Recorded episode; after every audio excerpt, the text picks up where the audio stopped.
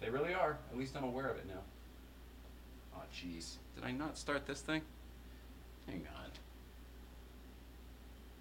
Oh my god. Oh, gee whiz. I don't know how to. All right, well, we'll have to deal with that in a second. it is what it is. I'm a bad boy. Oh, it- first of all, hi. First of all, hi. Sorry about that. I'm here. Were you doing Abbott and Costello? I'm a bad boy. That was Abbott and Costello. Oh, that's so great. All right. Um, if you are just joining us for the first time, this is probably a little confusing for you. Uh, my name is Jay Ryan. This is Late Night Playset. We're about to start it up. We have a great guest this evening. He looks like that. Nope, that's not him. There he is. There he is. There he is. That's Gabe Abelson. Gabe Abelson, you were head monologue writer on Letterman. You have written for Leno. You writ politically incorrect. Late Late Show. I'm missing probably a bunch, but you have been around, and now you're you're here supporting our little thing. Couldn't be more grateful. Thank you, thank you, thank, you. Uh, with that, we're going to start at the show. Gabe Abelson is our guest tonight. If you have any questions, join us on YouTube or Instagram, and we'll start it up. See you there. Mrs. Ryan's here too, right? She looks like this. Yeah. There we go. Wide shot. I'm cutting it right here. All right, start it up.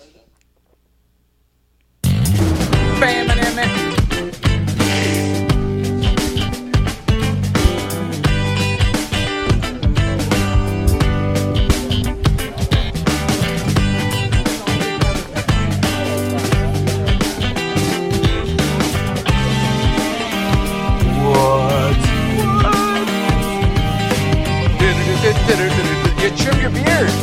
You look great. He did a shave. Everybody looks great.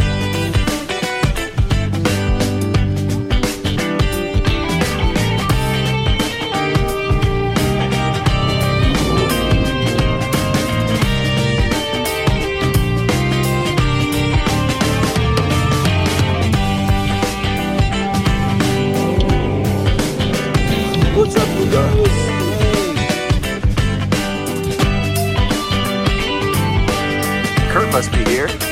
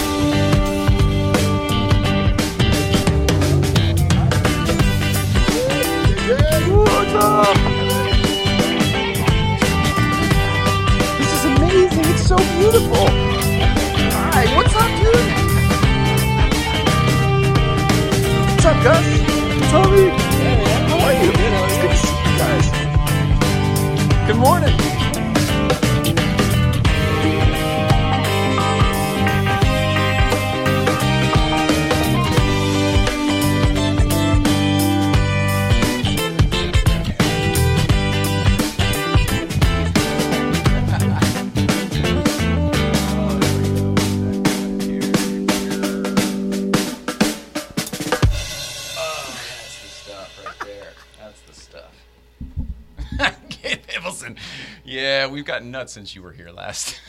Did we have the bubbles last time? I uh, I don't think you did. No, I, probably I don't not. even know where to start looking. Probably not. We added a lot of stuff. it's a it's a it's a uh, it's a late night wonderland in here. It's a little late late night land of make believe. This is the only important part of any television studio.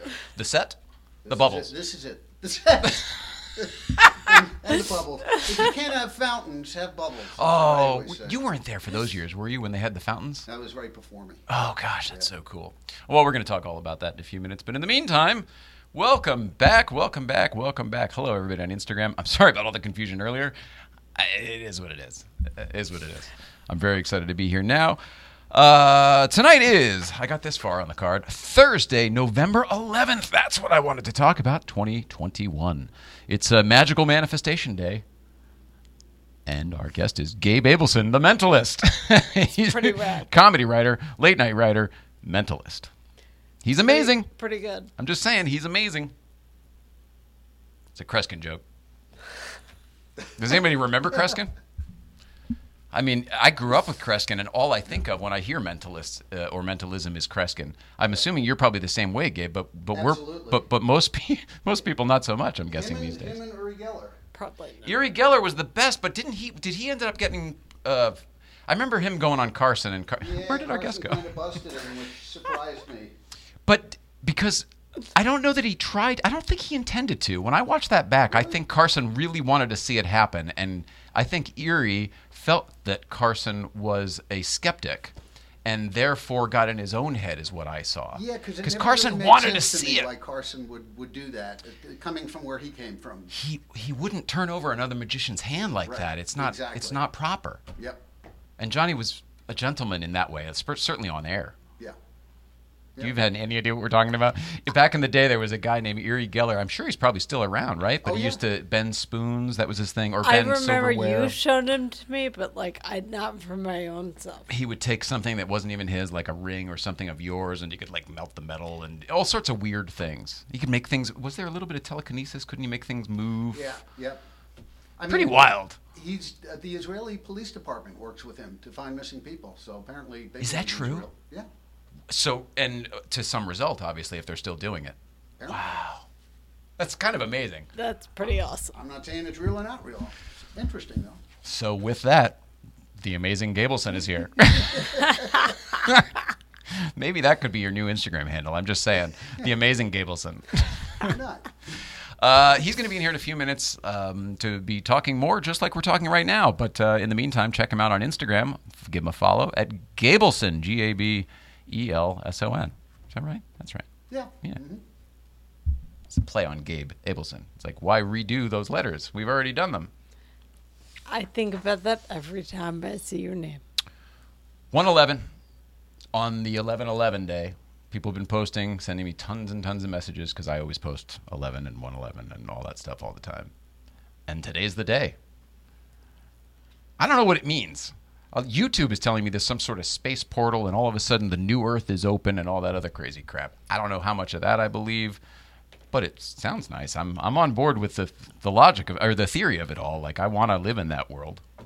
According to all my astrology stuff, the portal was 11 1 to 11 11. Mm-hmm. So today's the end of the sky's open. and the idea is that it's it's sort of like Christmas season, right? Like you're supposed to wish for all the things you want in life for yourself and the people you care, but whatever. You're supposed to make all your prayers and manifestation uh, intentions and wishes, etc. Is that right? Yeah. And theoretically, uh, a guy in a big red suit comes down the chimney in a couple months, and we all have a happy Christmas. That's how it goes.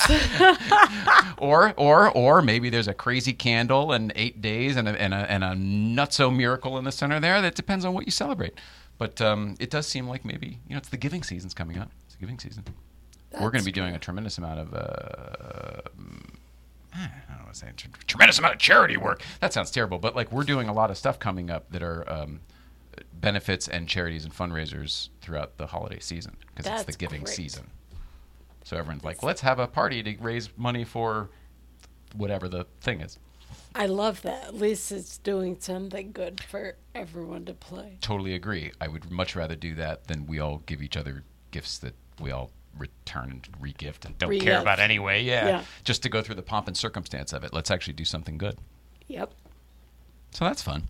Uh, I didn't get to write all the stuff. I had things I thought I wanted to talk about. Maybe they'll come up as the show goes on. I really don't remember. There were some East Coast feeds that we didn't get to on Tuesday, though. Oh, we should talk about Tuesday show. Did everyone have fun on Tuesday?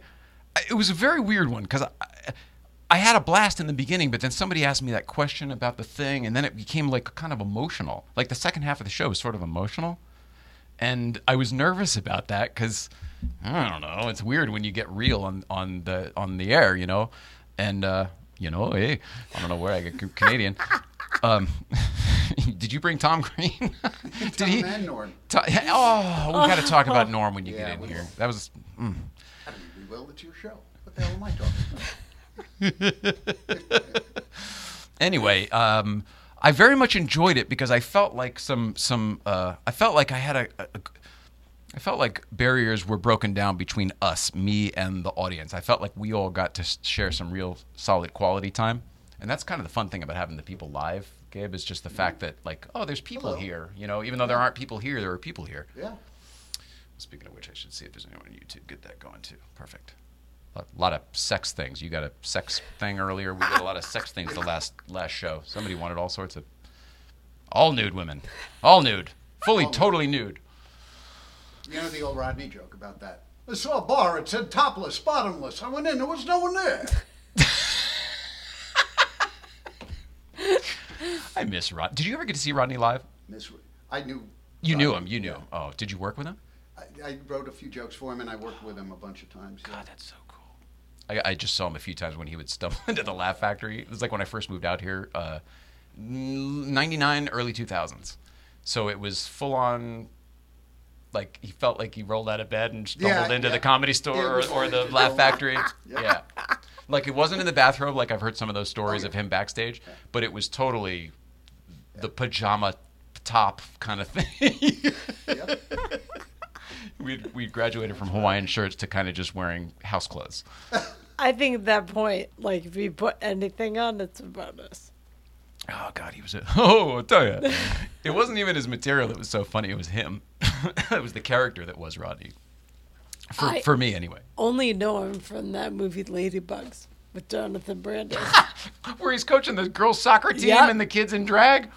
Jonathan Brandis is the only movie I've ever seen him in. It's such a shame to me because that brings up so many fond memories because that movie is hilarious. It really is a great movie. Yep. Um, but it's such a, a, a, a bummer of situations because the, Jonathan Brandis is wonderful in that movie and he was such a talented kid, but then he ended up, I think he committed suicide, didn't he? I think so. when he was on that SeaQuest DSV show. So talented. You never know what people are going through. That's one, why I tell all my friends I love them and give them a hug every time if I can see them. And two, why you have to live like you could die today. Not tomorrow. Today, folks. It could happen today. It could happen on your way home. You know, nobody thinks of that. Like, oh, you could die tomorrow.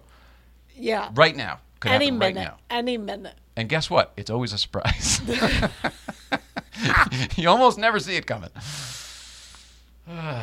Not many people wake up. Oh, I had this happen to me one time. One time in my whole life, and I was so freaked out and convinced that I was going to die that day. I woke up first thing in the morning, super early one day, and that uh, American Pie song was in my head. Uh, the- uh, bye bye, Miss American Pie. Yeah, this will be the day that I die. And I was like, whoop, better tell everybody. So much for superstitions. Uh, Rodney Rodney Stewart, no Rod Stewart. Rodney, we're talking about Rodney Dangerfield. Well, you're hilarious. I don't know if you were serious or not, but my goodness, uh, Rodney Dangerfield. You know, oh, I tell you, I get no respect. That's hilarious. Sometimes I never know what they're talking about because they have their own conversations as well. Right. So sometimes it's not even any of my business. Some guy in a 997. Some guy in a 997. Are you coming to GBBC tomorrow? Because I have uh, news on the cars and comedy situation, um, and I want to share, and it's really good, and I'm really excited about it. I had a great call today. In fact, I was on the phone all fucking day today. Excuse my language. I heard I you. can't stand being on the phone room. ever. I was- started by texting him at 7:30 in the morning, so he called me straight at nine. the moment it was, the moment it's like acceptable to call. So we started together, and then and then it was just work stuff all day long. Great things, great things, but like It's a lot. it takes a lot out of me to be on the phone. I'm not good on the phone.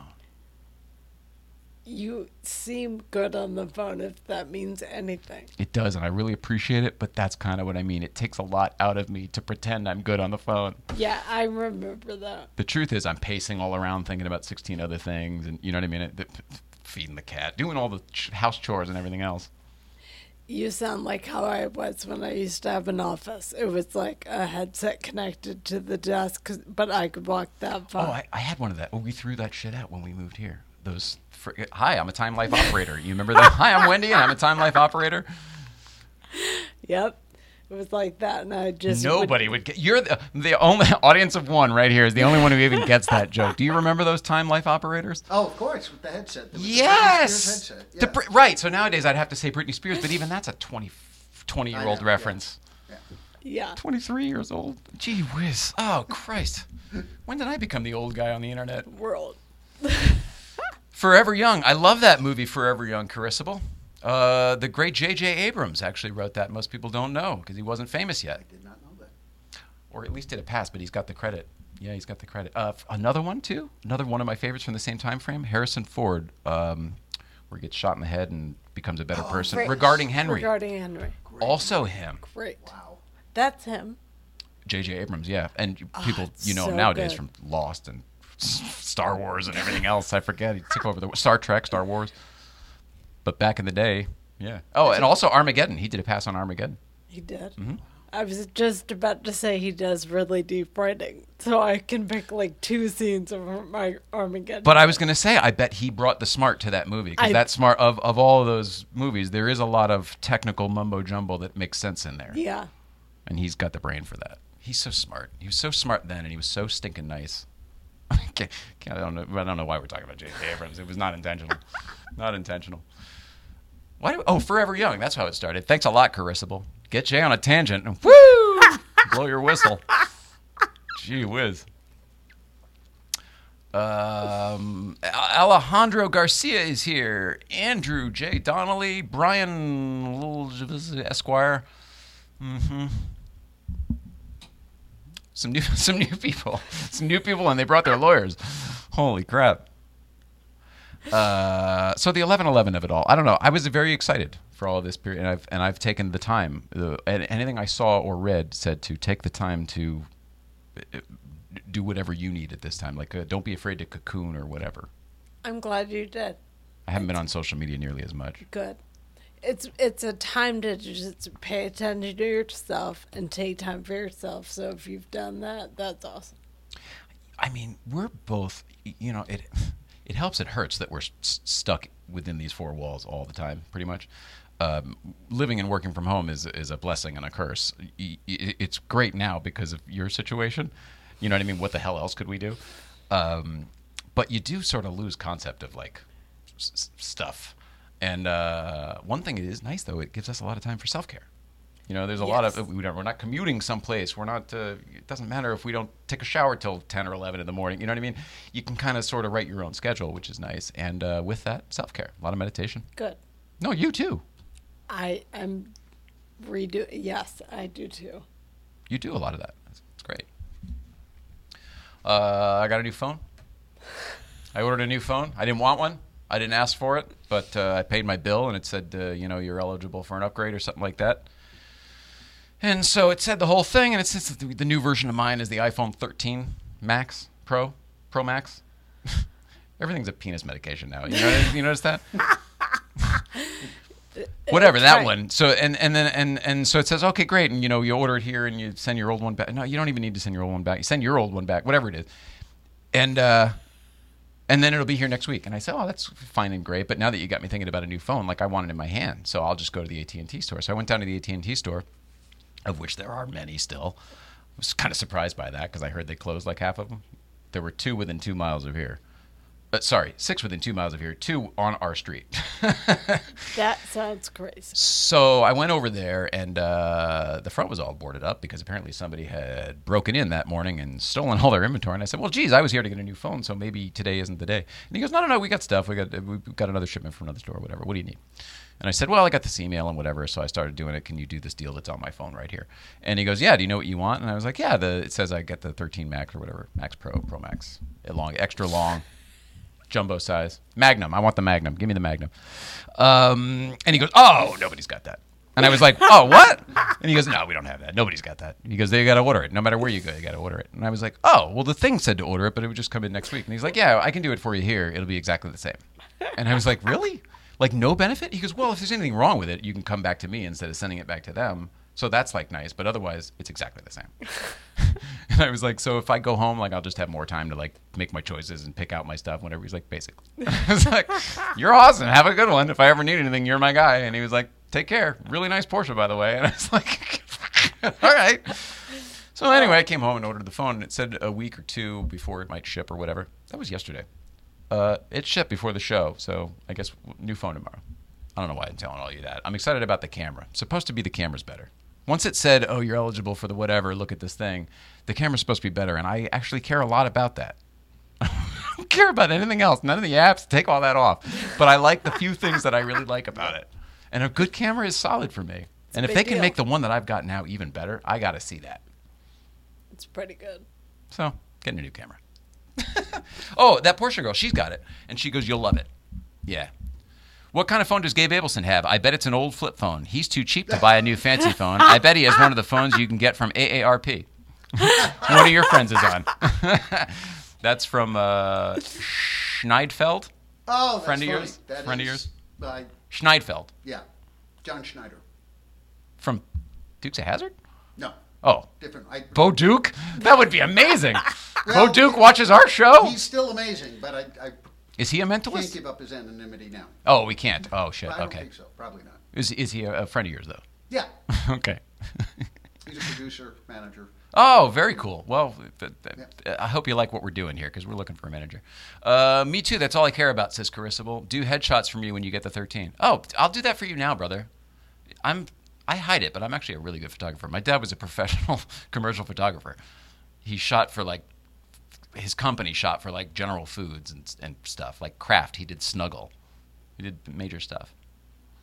He, in fact, I, I, uh, every year on I forget what anniversary it is, but whenever it pops up on my Facebook memory, I like to post that picture where he was shooting. It was a cigarette ad, which is ironic because he died of lung cancer from smoking. But it was shooting a cigarette ad, and uh, it was a guy, a woman, and a, a man and a woman, and whatever the fucking is scene or whatever. And uh, but the male model didn't show up. The guy didn't show up, so it's just the girl and whatever. And instead of shooting it because it was a whatever they had set up, it didn't make sense. My dad did it, so he stood in and shot the ad, and it went, you know, it was national I for for New, Newport cigarettes. Remember Newport cigarettes? Yeah, I love stories like that. Those- I love that he was one of those guys that thought outside the box to do that. Yeah, it's one of the reasons I. It's one of the reasons my connection to Jeff Zwart doesn't make sense to other people. Like the fact that I just I admire him so much, and I I to the point where like I I almost I don't want to talk to him because like I, he he's on a pedestal for me. Because my dad died when I was 18, and and and it, th- they're similar. Jeff Zwart is far more accomplished than my dad ever was, but they did the same type of work, and they had the same type of eye, and same type of general frequency, vibration, whatever it is. Gestalt, Yeah, whatever that is. Whatever. That, Whatever that It is. seemed right. But do, do you know what I mean? That just the way someone carries themselves, whatever that is. Je ne sais quoi. All right, I've talked enough. Uh, how are you feeling today? I know the answer, but tell everybody else what's going on with you. Fine from the waist up. Are you fine from the waist up? I'm I'm very disconnected the last couple days, and I finally have tightened it up. So Tradecraft Thursday, totally forgot. This is your one from the other day. It's Thanks. still Skywalker OG. it's a and, good one. and that is the Deep Space. Mood is Deep Space from the Sticky Vape Premium Cannabis Oil Company. And in case you have forgotten, I want to remind you that Sticky Vape moved in across the street over there downtown in the Arts District, and they couldn't be happier. So by all means, go check out Sticky Vape as well as Tradecraft Farms, their parent company, and uh, go support our sponsors because they keep her running. Quite frankly, if you weren't, if you didn't have, if you didn't have this type of medicine, uh, I don't know what you would be doing. I mean, would you just be like a, ah, she's a claw? You just turn into a, what would you, how would it be for you? Like a very it, claw's a good description, but um Like you seize up? Oil can, yeah, oil I, can. I get really tight. You know the Anne Geddes photos, the the babies that are all folded over. I'm just like that, but compact and hard. So Uh, rigid. That's the word. yeah. Yeah, it's not fun. No, that's not fun. So again, the smile and the laughter. Jay stopped the GVBC to take a pic because it was R O G B I V. Holy crap! Go ahead, tell me what that means. Jay stopped a GVBC to take a pic because it was R O. I can't figure it out. Help me. Oh, he's right. He's right. You're exactly right. Uh, but it, it, it, he's trying to say red RGB. It was all the primaries, including yeah. All right. So red. He did orange, I think. I don't know if there was orange in it, but yellow, green, blue, and it was there was black and white too. No, you're totally right. I posted that the other day. I, I love that photo. With and the blue happens to be a Honda Fit, and I don't care. Nobody cares. It's great. Uh, tell us, tell, talk about the sponsors and get Gabe in here. Can Yeah. we do that? Okay. Yap, yap, yap. Sorry. Yap, yap, yap.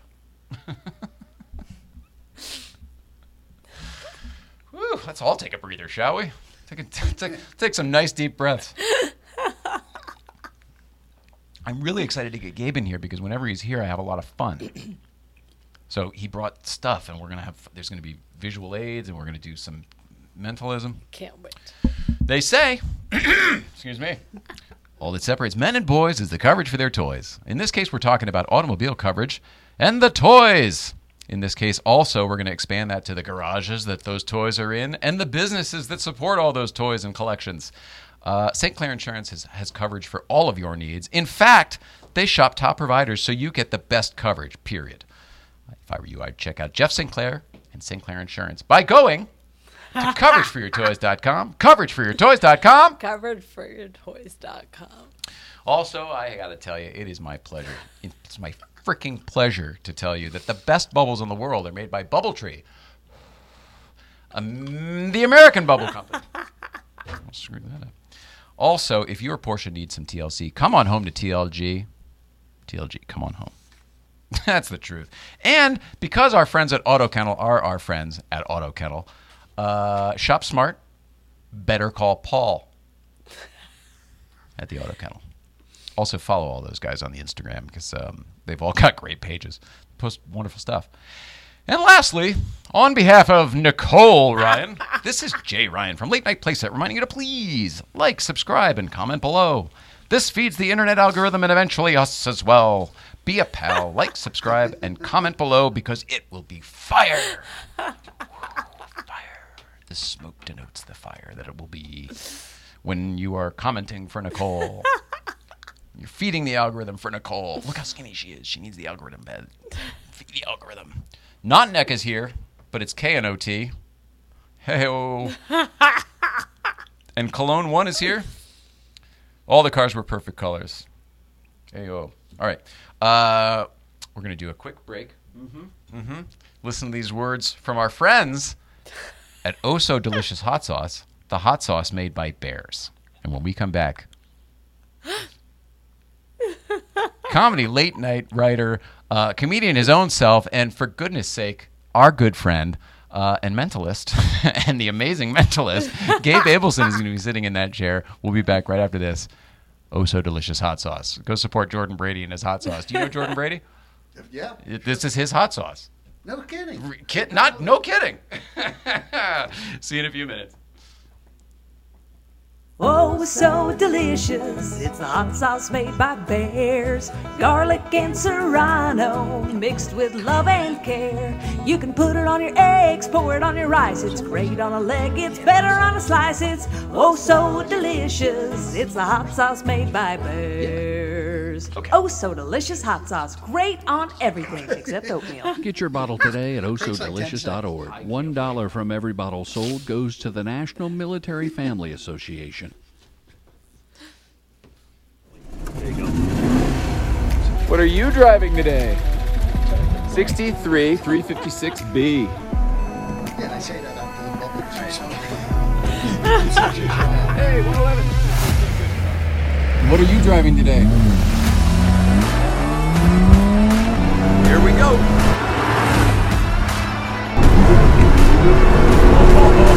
Oh, this is fun, David. Thumbs up for sure. This just proves that you don't have to go fast to have fun. You don't have to go fast. Can you see my smile already?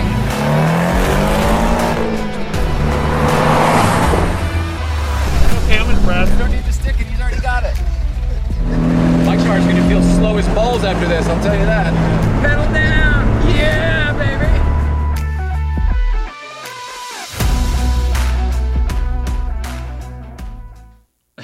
Sorry about that, everybody. I know you were over here the whole time. I'm like, whatever. oh my gosh. I'm just looking at the Instagram audience. They're like, we can see you.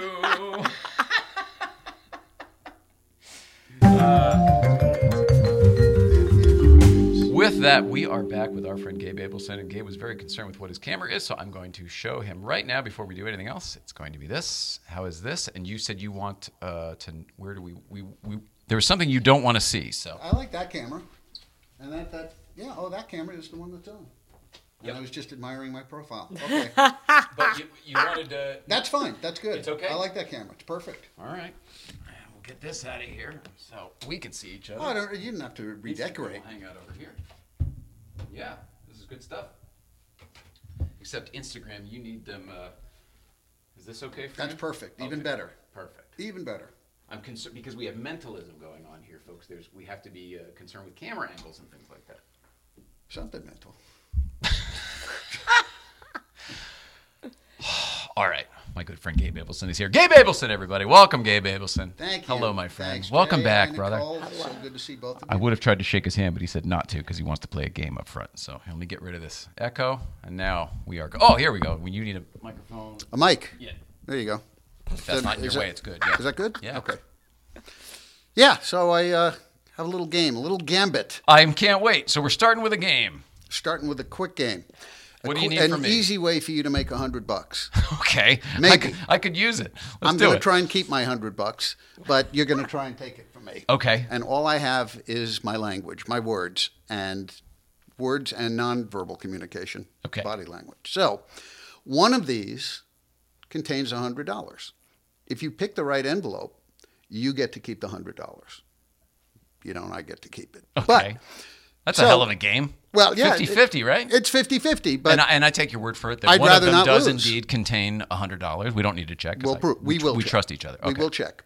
Um, now, this one, obviously, I'm hold, holding closer to you, so you might think, I oh, hadn't okay, he noticed. wants me to take Hadn't that. noticed. Yeah, yeah. See, I'm very subtle with this, but it's that way intentionally, potentially, maybe not. It could be in here. It could be in here. Maybe it is in here, and I'm making it so obvious because I know you're not going to pick that. Inconceivable. But I That's what I'm con- imagining. You think that I think yes. inconceivable. yeah. Wallace Shawn, the great Wallace Shawn. The great Wallace Shawn. Dinner, my dinner with Andre. I saw that the other day for the first time in like 30 years. I haven't seen it since back then, since the 90s or whatever. Is it still yeah. good? Yeah, it still holds up. That's Yep. great. Um, Back to your game. So back to the game. One of these contains $100. You will be able to inspect both. And Oh. one of them, do- yeah, I know, surprising. Whoa. Um, and one of them does not. So do you want this one or do you want this one? I don't know. Do I have to Like pick right now? It's 50 50. Yeah. Uh, boy, it's tough. I guess I would go with this one. I'll give you one opportunity to change your mind. I'm not going to take it. This is the one you want. Yeah. Wi- without a doubt. Yeah. Okay, so take that. Okay. and make sure I don't change anything. I'm, I'm holding this right here. Take take out the contents. And what does it say? You should have picked the other envelope. That's the one with the hundred dollars. Watch, watch. Going in carefully. $100. oh, I see it. Plain as day. Empty. Plain as day. Yeah. That's amazing. I get to keep it. That's amazing. That's amazing. It's so, a- amazing and a little obnoxious as well. not to me. Not to me. I love it. Now, do you get? You probably take this back too, even though I think that's a cool souvenir for the person who didn't get the hundred dollars to have. But, um, uh, um, is that the type of thing where, like, how much of that is? Is it? Is this human behavior? Is it based on? Or are there so many factors that I c- you can't even put it down on one thing? I'm curious if what that struck me as the fact that you here i'm going to rewind everything you want me to collect my thoughts and before i speak sure i'm going to do that that reminded me of let's make a deal and the beauty Yes. of let's make a deal was that there was a mathematic equation to it where if i give you an option and then i give you a chance to choose to change that option like human behavior supposedly would then usually go with the oh i'm going to change that option because you gave me another choice is there any truth to that or You.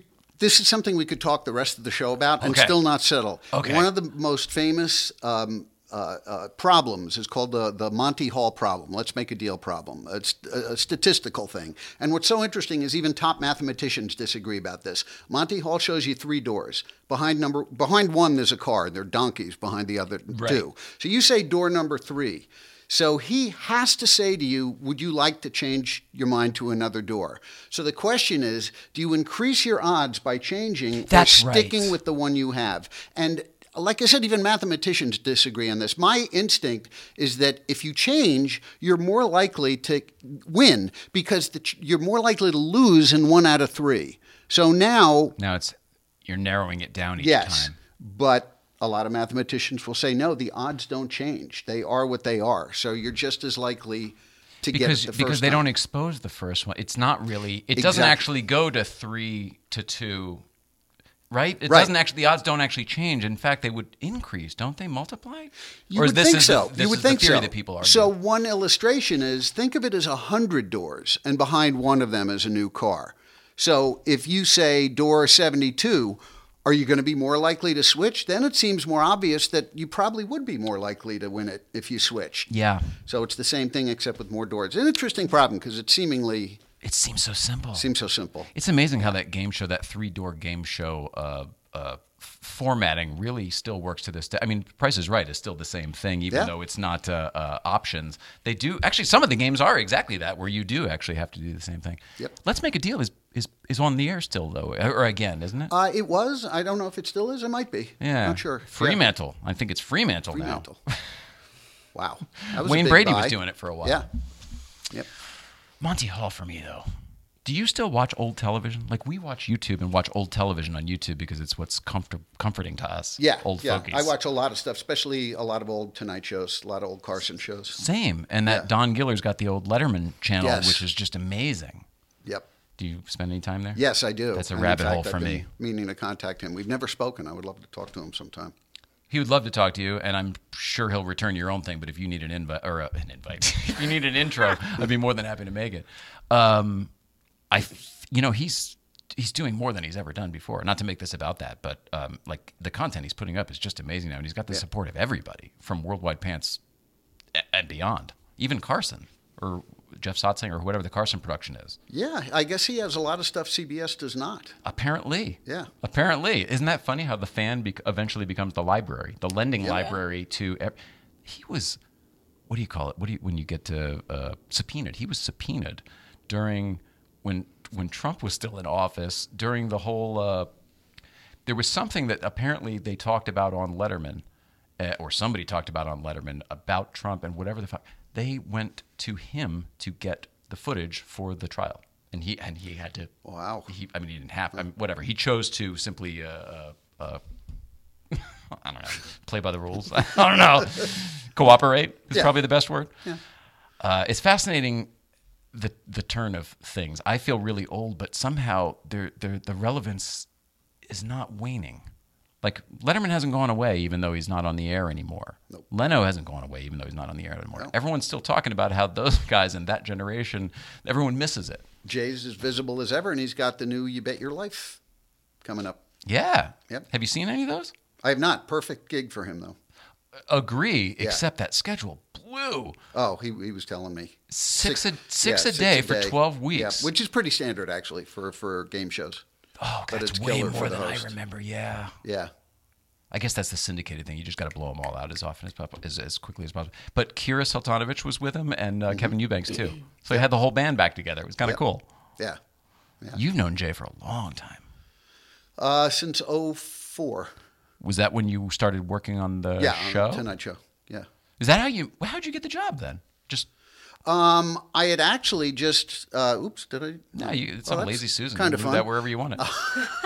That's nice. I can Adjust it Can I live. check my email? Yeah. Um, uh, I st- what what happened was I had um, I had just created a show, a pilot that I didn't know would go to air. But then not only did it go to air, it lasted six seasons. Mind of Mencia. Um, With Carlos uh, co-created that with Morty. Oh, my, with Morty no worked with Morty on that. And so while that, just as that was greenlit, I got a call from the Tonight Show asking if I wanted to, you know, uh, do a gig there, and it was, um, and uh, you know, I, how do you say no? So I said yes to, to the Tonight, Show? No, I don't think you do say no. Yeah, I don't think you can. Yeah. I mean, yeah. I- If you're in this business, that's still something. yeah, yeah, Do you watch the Fallon one? sure, Yeah, me too. Mm-hmm. I enjoy it. yeah. I see what people are saying. I see what critics say, but I still find it very, very palatable and enjoyable. Yep. And then they got this new Kids Tonight show out now. I don't know if you've seen that yet. No, I haven't. So- Oh, it's really, it's really entertaining. Huh. Although the only thing is, I can't figure out why Jimmy Fallon doesn't just host that one too, because he's got, he's almost better. he was the first guest, and he kind of took over, and I was like, this is really fun with Jimmy Fallon. Mm-hmm. But yeah, they started a Kids Tonight show across the hall in our old Studio 6A, the old Letterman Yeah, studio, yeah. and Conan studio. That's very cool. Yeah, I think I, I think Jimmy, you know, I really give him props for figuring out how to hold the Tonight Show audience. Um, you know, using all his talents, his acting talent, musical talent, impressions, all of that stuff. I think because the Tonight Show has always been an older audience, I think it making it sort of a variety, throwback variety show Yep. makes it more appealing than you know because as much as the whole Jay Dave thing, I think if Dave had taken over the Tonight Show, it still would have been the Letterman show. Yeah, I And agree with that. y- you know. Yeah. Um, Well, when he host when he used to guest host the Tonight Show, it was a totally different tone. We're sitting at the same Yeah. set, and there's Doc and there's Freddie, but like it was a, such a different tone. Yeah, yeah, exactly. And and I think a really older generation, like my parents, um, they're very smart. I mean, they're philosophy professors. They just, you know, they love Jay. They just did not get Jay. My father would say, "I can see that Letterman is a brilliant man, but I'm just it's not for me." I think that generation, if I can say that, insulting an entire generation, is uh, missing that sort of irreverence gene to tap into that kind of humor. Yeah, and Jay was very palatable. Right. Yeah, As is Jimmy. very much so. Yeah. It's interesting. It's interesting to watch everybody do their own take on it, especially now that there are so many. This is like a resurgence of the '90s. Remember '90s when everybody had a there was a daytime show, everybody had a nighttime show. CNBC became the talk show network. All of that crazy shit. Yep. I feel like because of podcasts and then cable and the internet streamers, everything else. I feel like we're in that again. Where you want a show, everybody gets a show. Who wants a show? and uh, and some of them are really good, and some of them are just like, wow, well, this this, this is interesting because they're really talented, but like it's just not the medium for them, Yeah. you know. Yeah. Some people are like, oh, I can host a podcast because I want a podcast, and that's fun. It's like, but there's a, there's a whole freaking art to Yeah. like hosting somebody, good Yeah. or bad. Like there's a whole thing to it, you know. Yeah, yeah, uh, and there absolutely. I mean, it's like when when comics, you know, say to me, "Oh, I, I put a packet, a late night packet together." It, it's like, no, I, you know, even if you and I have had comics that have been doing this for thirty years that just really couldn't get the hang of monologue writing, and then like a lawyer or a CPA will come into the class and they'll get it because it's almost very mathematical uh-huh. and formulaic. Which, if you're a stand-up, formulaic means you're a hack. But in late night, you have to follow these certain structures. You There are hear parameters. the phraseology is the same for a reason. It's what works, you know. Is it? Is it? Is It's a new language to learn. What the hell is that all about? Why is that? I agree with you.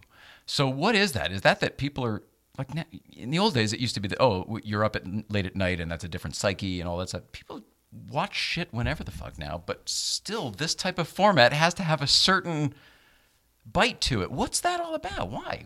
Who gave us that? Well, I think it's been- Letterman? I think it. Uh, I if you really go back, I think Steve Allen and Jack Steve Paar, Allen. because I think it's been 60 years, and that's why I don't know how much longer the standard talk show format is going to hold up. Ooh. But but for 60 years, it's been monologue. You know, earlier today, nothing personal about the host. Dave was the one guy, and Ferguson did some more personal stuff. But Well, mostly, Paar in the old days was very and par personal. and par uh, is looking outward and observing the world around you. Whereas stand up is almost an opposite art of telling jokes because it's all Mm-hmm. internal. What you're afraid of, what you love, what you hate, and so bearing your soul, peeling back the you know layers. Um, so one is very internal, the other is external, and there and stand up. There's no rules, no structure, and there shouldn't be. But late night is learning a whole new language, even if you're a stand up. That is so wild. I don't. Yeah. I I don't think of it in my own right and or in, on my own. And you teach a class. You you you you you not. You not only teach a class, you- you are like the guy who teaches the class Thank you. on this type of uh, writing. Um, so you're obviously way more versed than most people, even that do it professionally. Uh, you teach people how to do it. You educate people how to do it and know the nuance of it all. Uh, what the hell do you know that that other people don't? How did you? Is it from experience? Is Well- it that you crack the code? Like, what's your deal? Why are you so good at it? Um, well, first, I've been I've been teaching comedy writing for 37 years, since way before I had a right to do it when I was my 20s. I've been deconstructing it for decades, and for three decades, when I'm able to, I, I teach privately, and I teach at Flappers Comedy Club here, the uh, advanced writing for late night class, and so really, it's just being an old fuck. because I wish there had been a guy like me, again, not because of any God given knowledge, but just experience and having worked behind the scenes at talk shows for so many years that could have told me, no, don't do this. No, the, a joke better be three lines or less on the page, even if Dave makes it 30 seconds. You know, um, put the essential information at the end of the setup. Don't say, you know, uh, President Biden met with Kim Jong Un earlier today at the Imperial Palace. No, It's Earlier earlier today. at the Imperial Palace. You Yep, know, yep, because the yep. essential information has to come last. Because the punch word has to come at the very end of the punchline. It's got to be like going up the roller coaster and then the bottom has to drop down. And the problem is a lot of people that do this that are comics, especially, we're used to trying to write funny punchlines. And that's not the way to write late night. Is not to is is to make yourself not try and write funny punchlines, but to find associations between what Joe Toplyn uh, calls handles, uh, which are. Can I give an example? Please. Quick example. Oh my God! I'm, I, please, please. So I this need to a- learn from you. This is a joke that Letterman did, and I apologize for it because we all feel bad about the Monica jokes. But I use this because it illustrates. Must be a Lewinsky. Lewinsky's procedure. coming up. Uh, Lewinsky's coming up. Um, so when Clinton got caught, a few months after he got caught, he hired two spiritual advisors to come and pray with him in the White House. And I thought, you know, this is just a typical empty gesture of contrition. And so I said, I got to write a joke on this. So now, what do I mean about finding the handles? I know that joke is going to end up with the sex act in the Oval Office. So what am I going to connect that to? Well, the other thing in the setup is the spiritual advisors. Because the setup is always just a simple factual statement based on the news. The other thing that I have to learn is just very simple. But the setup is the nugget that the audience. It's the premise, right? It's the premise. Yeah. But you can't have too much information in it. Like a lot of writers that start writing monologue will have 70% of 18 year olds. Uh, I'm gone. out. I've Yeah, checked I'm out. out. Me too. So the setup was right out of the news. I said President Clinton hired two spiritual advisors to come and pray with him every week. Great. Just so we need more people in the Oval Office on their knees. So, That's great because you do the joke without even having to do the joke. That's Didn't say I was proud of it. No, but that's still good. But but the way that joke gets written is the process. That is using the process. So instead of trying to think of a funny way to say something, I think spiritual advisors. How can that tie in with Monica doing what she did in Clinton? And I think okay, they wear robes. Uh, Monica's blue dress had the stain. Maybe that was it. No, not quite close enough. A wine away from no confessional. Maybe there's a confession. No, they pray. They're on their knees. That's the light bulb going off above your head. So it's going Finding through the common denominator on that yeah, one. yeah. It's going through again, dating myself, a, a mental rolodex. Hey-o. Going through that mental rolodex of everything that I associate with spiritual advisors and see where it intersects with the Lewinsky scandal. Right. And once you find that, you haven't tried to write something funny. Then the joke basically writes itself. And you're just tweaking you it. simply plug it into your framework that you've already proved works. Yep. So it's all about cross referencing. Oh my God, it's so amazing.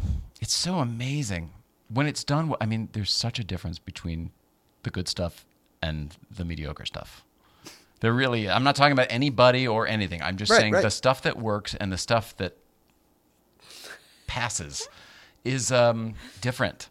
Yes. And I, I can't believe that it's, I, it's, it's you when you explain it, it sounds so simple. Oh well, how come everybody doesn't just understand that all of a sudden and It's then so and hard. then do it? It's so incredibly hard. Um, also, knowing because it's the most concise form of joke writing. You know, in stand up and Andrew and Nora may not make the difference between a joke killing because half of it is you. There's no you when you submit to a show. That joke has to be twice as strong as a stand up joke. It's mm. got to jump off the page.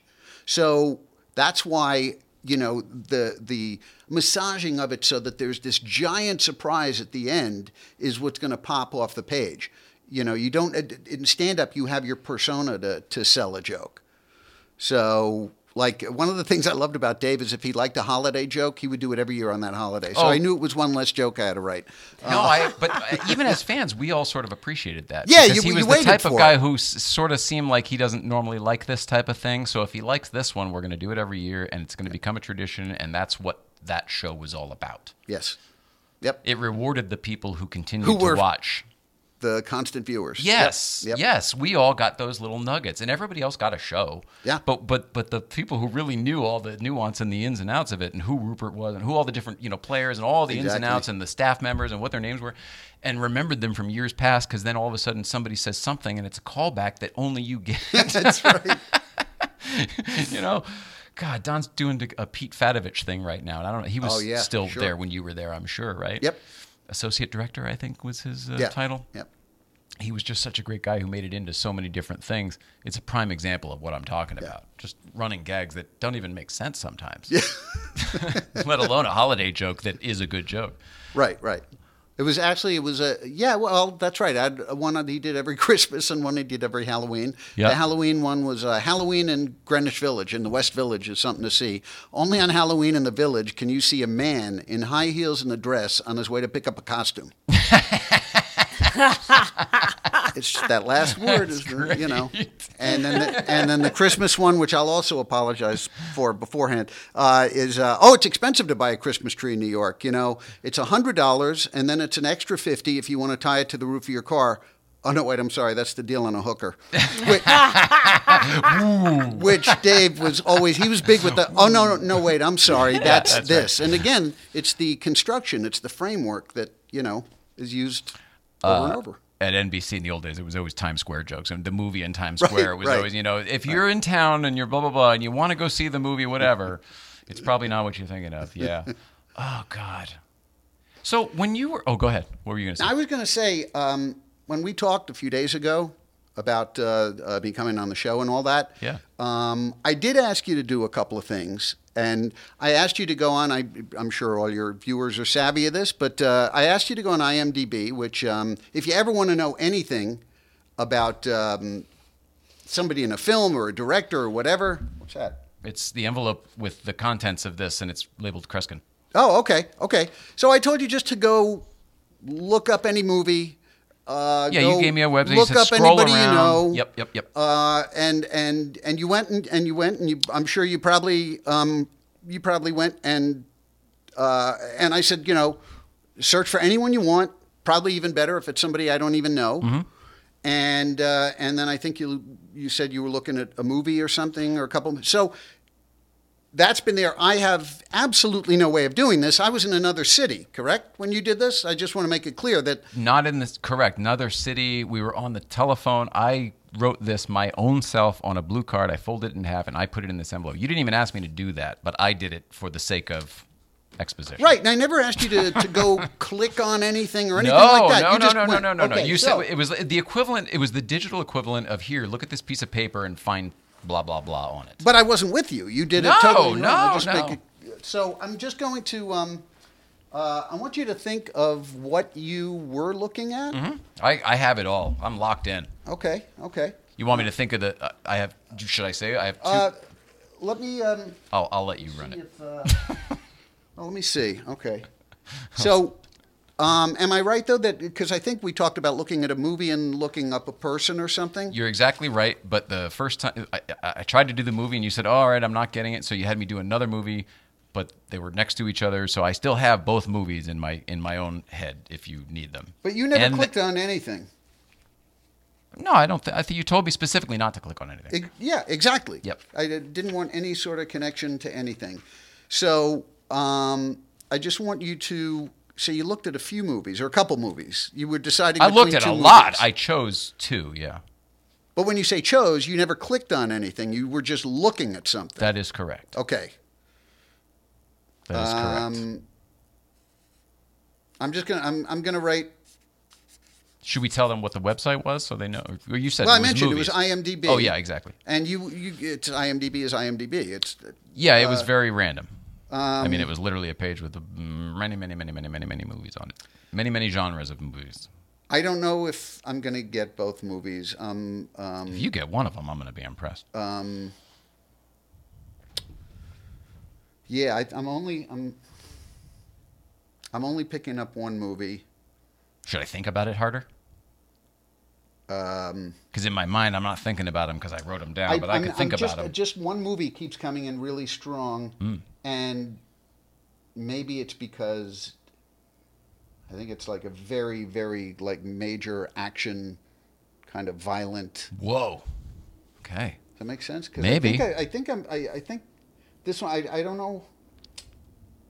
But I, I have a feeling these are both well-known movies. They were to me. They were to you. Yeah. Okay. I just wrote one down because I don't know what the second one is. Uh, Kreskin. That's hilarious. um, uh, um, yeah, so I've committed myself already. It's on the other side of this thing. Um, You want me to open up my? yeah, yeah. And that how don't you don't do take it? out the person that you're thinking of, just just the movies. Well, it's all it's the- all written on one card. it's all so written on one so why don't why don't we do it and then I'll okay, open so it to, ex- I'm just to, gonna, to prove that uh, I'm, I'm, not going lying. to take this and leave it with you. Oh, I get this. Yeah. All right. Um, Should I put it down there with that other trash from earlier?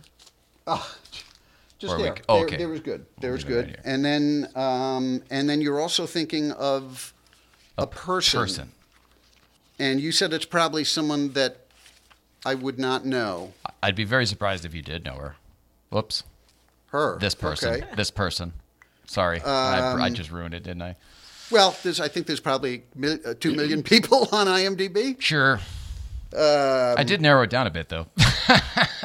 but but I would say I would be incredibly surprised if you were able. You know what I mean? If if there were any type of connection there, yeah, I, Well, I can't see there- it. I, I wouldn't see it. Well, again, I, I was in another city, and you were basically doing nothing. I, I, I was just right. I mean, Yeah. you were you were doing this on your own. But beyond that, I just don't even think in the real world outside of that that you would know who this person is. so now I have no chance of getting it. Guess what I mean is like it's not. Well, I shouldn't say this, but it's not like Scarlett Johansson Okay. or something like that. you know? Okay, so I have Oh, I, shit, I have a that's what he person. Um, I'll, I'll tell you what I'm picking up about this person. That's amazing. Yeah, Did you see what I wrote? I saw enough of it that it looked pretty fucking right. Because I was I didn't see the whole Here's- thing, but I was like, wow, that looks like it. Here's what I'm confused about is the first thing I was getting, I mean, you said it's a woman, but I'm getting a male character. I, I wrote down, actually, I don't even know She's from a lesbian. this. She's a lesbian. You got it. She's a lesbian. You're right. Is that true? It is true, yeah. Okay, I, no, I didn't think you would exploit that for. No, no, she's a lesbian, so maybe there's some male energy on there. But, I mean, I but, don't know. But, I'm getting, well, that is interesting. I, maybe it's that, but I'm also getting a male figure that you said she's unknown. I'm getting a famous male figure that I think is, Yeah. she's closely associated You've with. got it. You've got it. I can't believe I it, right? but yes. Okay, so here are the. two I'm pretty sure you got spyware on my phone now, though. That's the only bummer. But you never clicked on anything. No, you just, no. You just looked at something. yeah. Okay. Um, let's. Uh, uh, yeah. Okay. So this is the up? person. This is the movie. I, I the other movie. For some reason, I'm, I'm not getting the other movie. I'm. Or I. I don't know if this one is right either. But let's see. Let's see. You want me to open mine first? Yeah. Yeah. Now, I wrote this, and no one was around me. I mean, I'm I'm saying this for him, and then I folded it in half, and then I put it in this envelope. I didn't even know you. No, I- I did it this morning. Till we were on the show. So, do you want me to read this? Do you want me to show it? How do we want to do this? Uh, you I have can- three things written on this piece. of paper. Okay. So, um, what is the first movie? paper. Well, there are two, and one close, more closely matches what you said. Should I say that first, even though I yeah. s- I, wrote say it the second? one you think matches mine. Pulp Fiction. Because Open you that piece because of you paper. because you said violent and action. Okay, here we go. Okay, Let's so get a this- nice close up of this here. Pulp Fiction.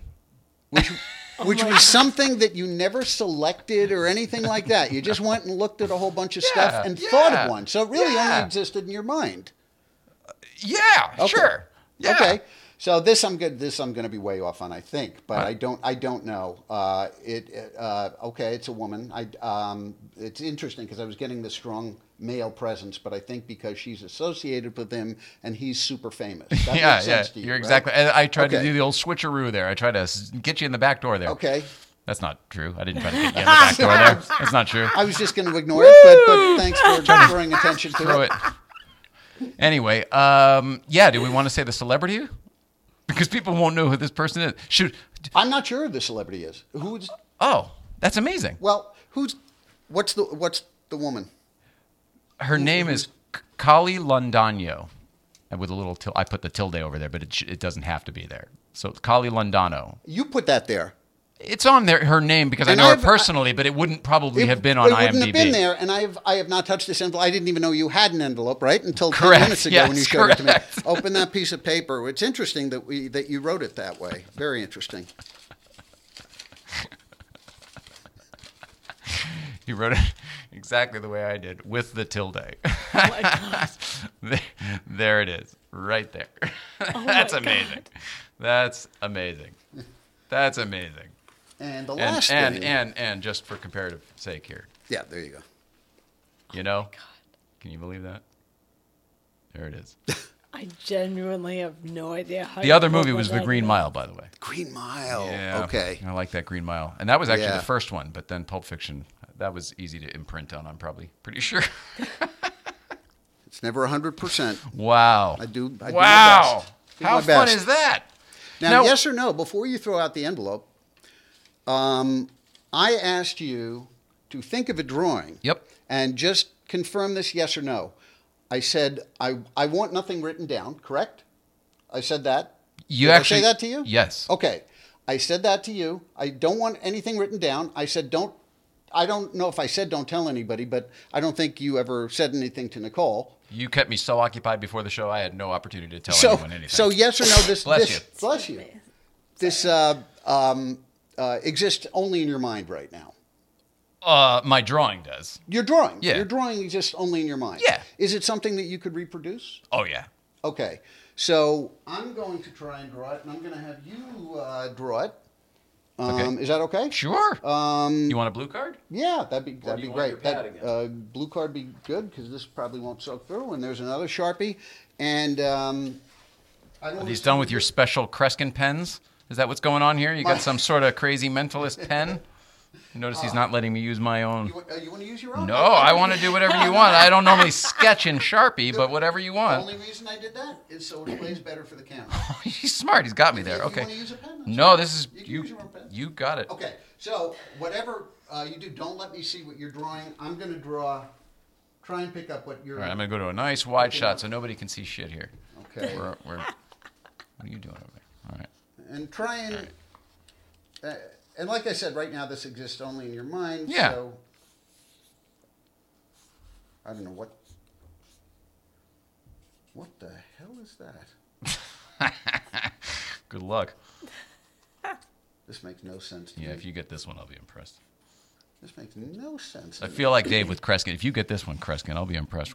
If you can get this one, Gabe. This I have really no something. idea. I, I, and by the way, I guarantee this is wrong because this is.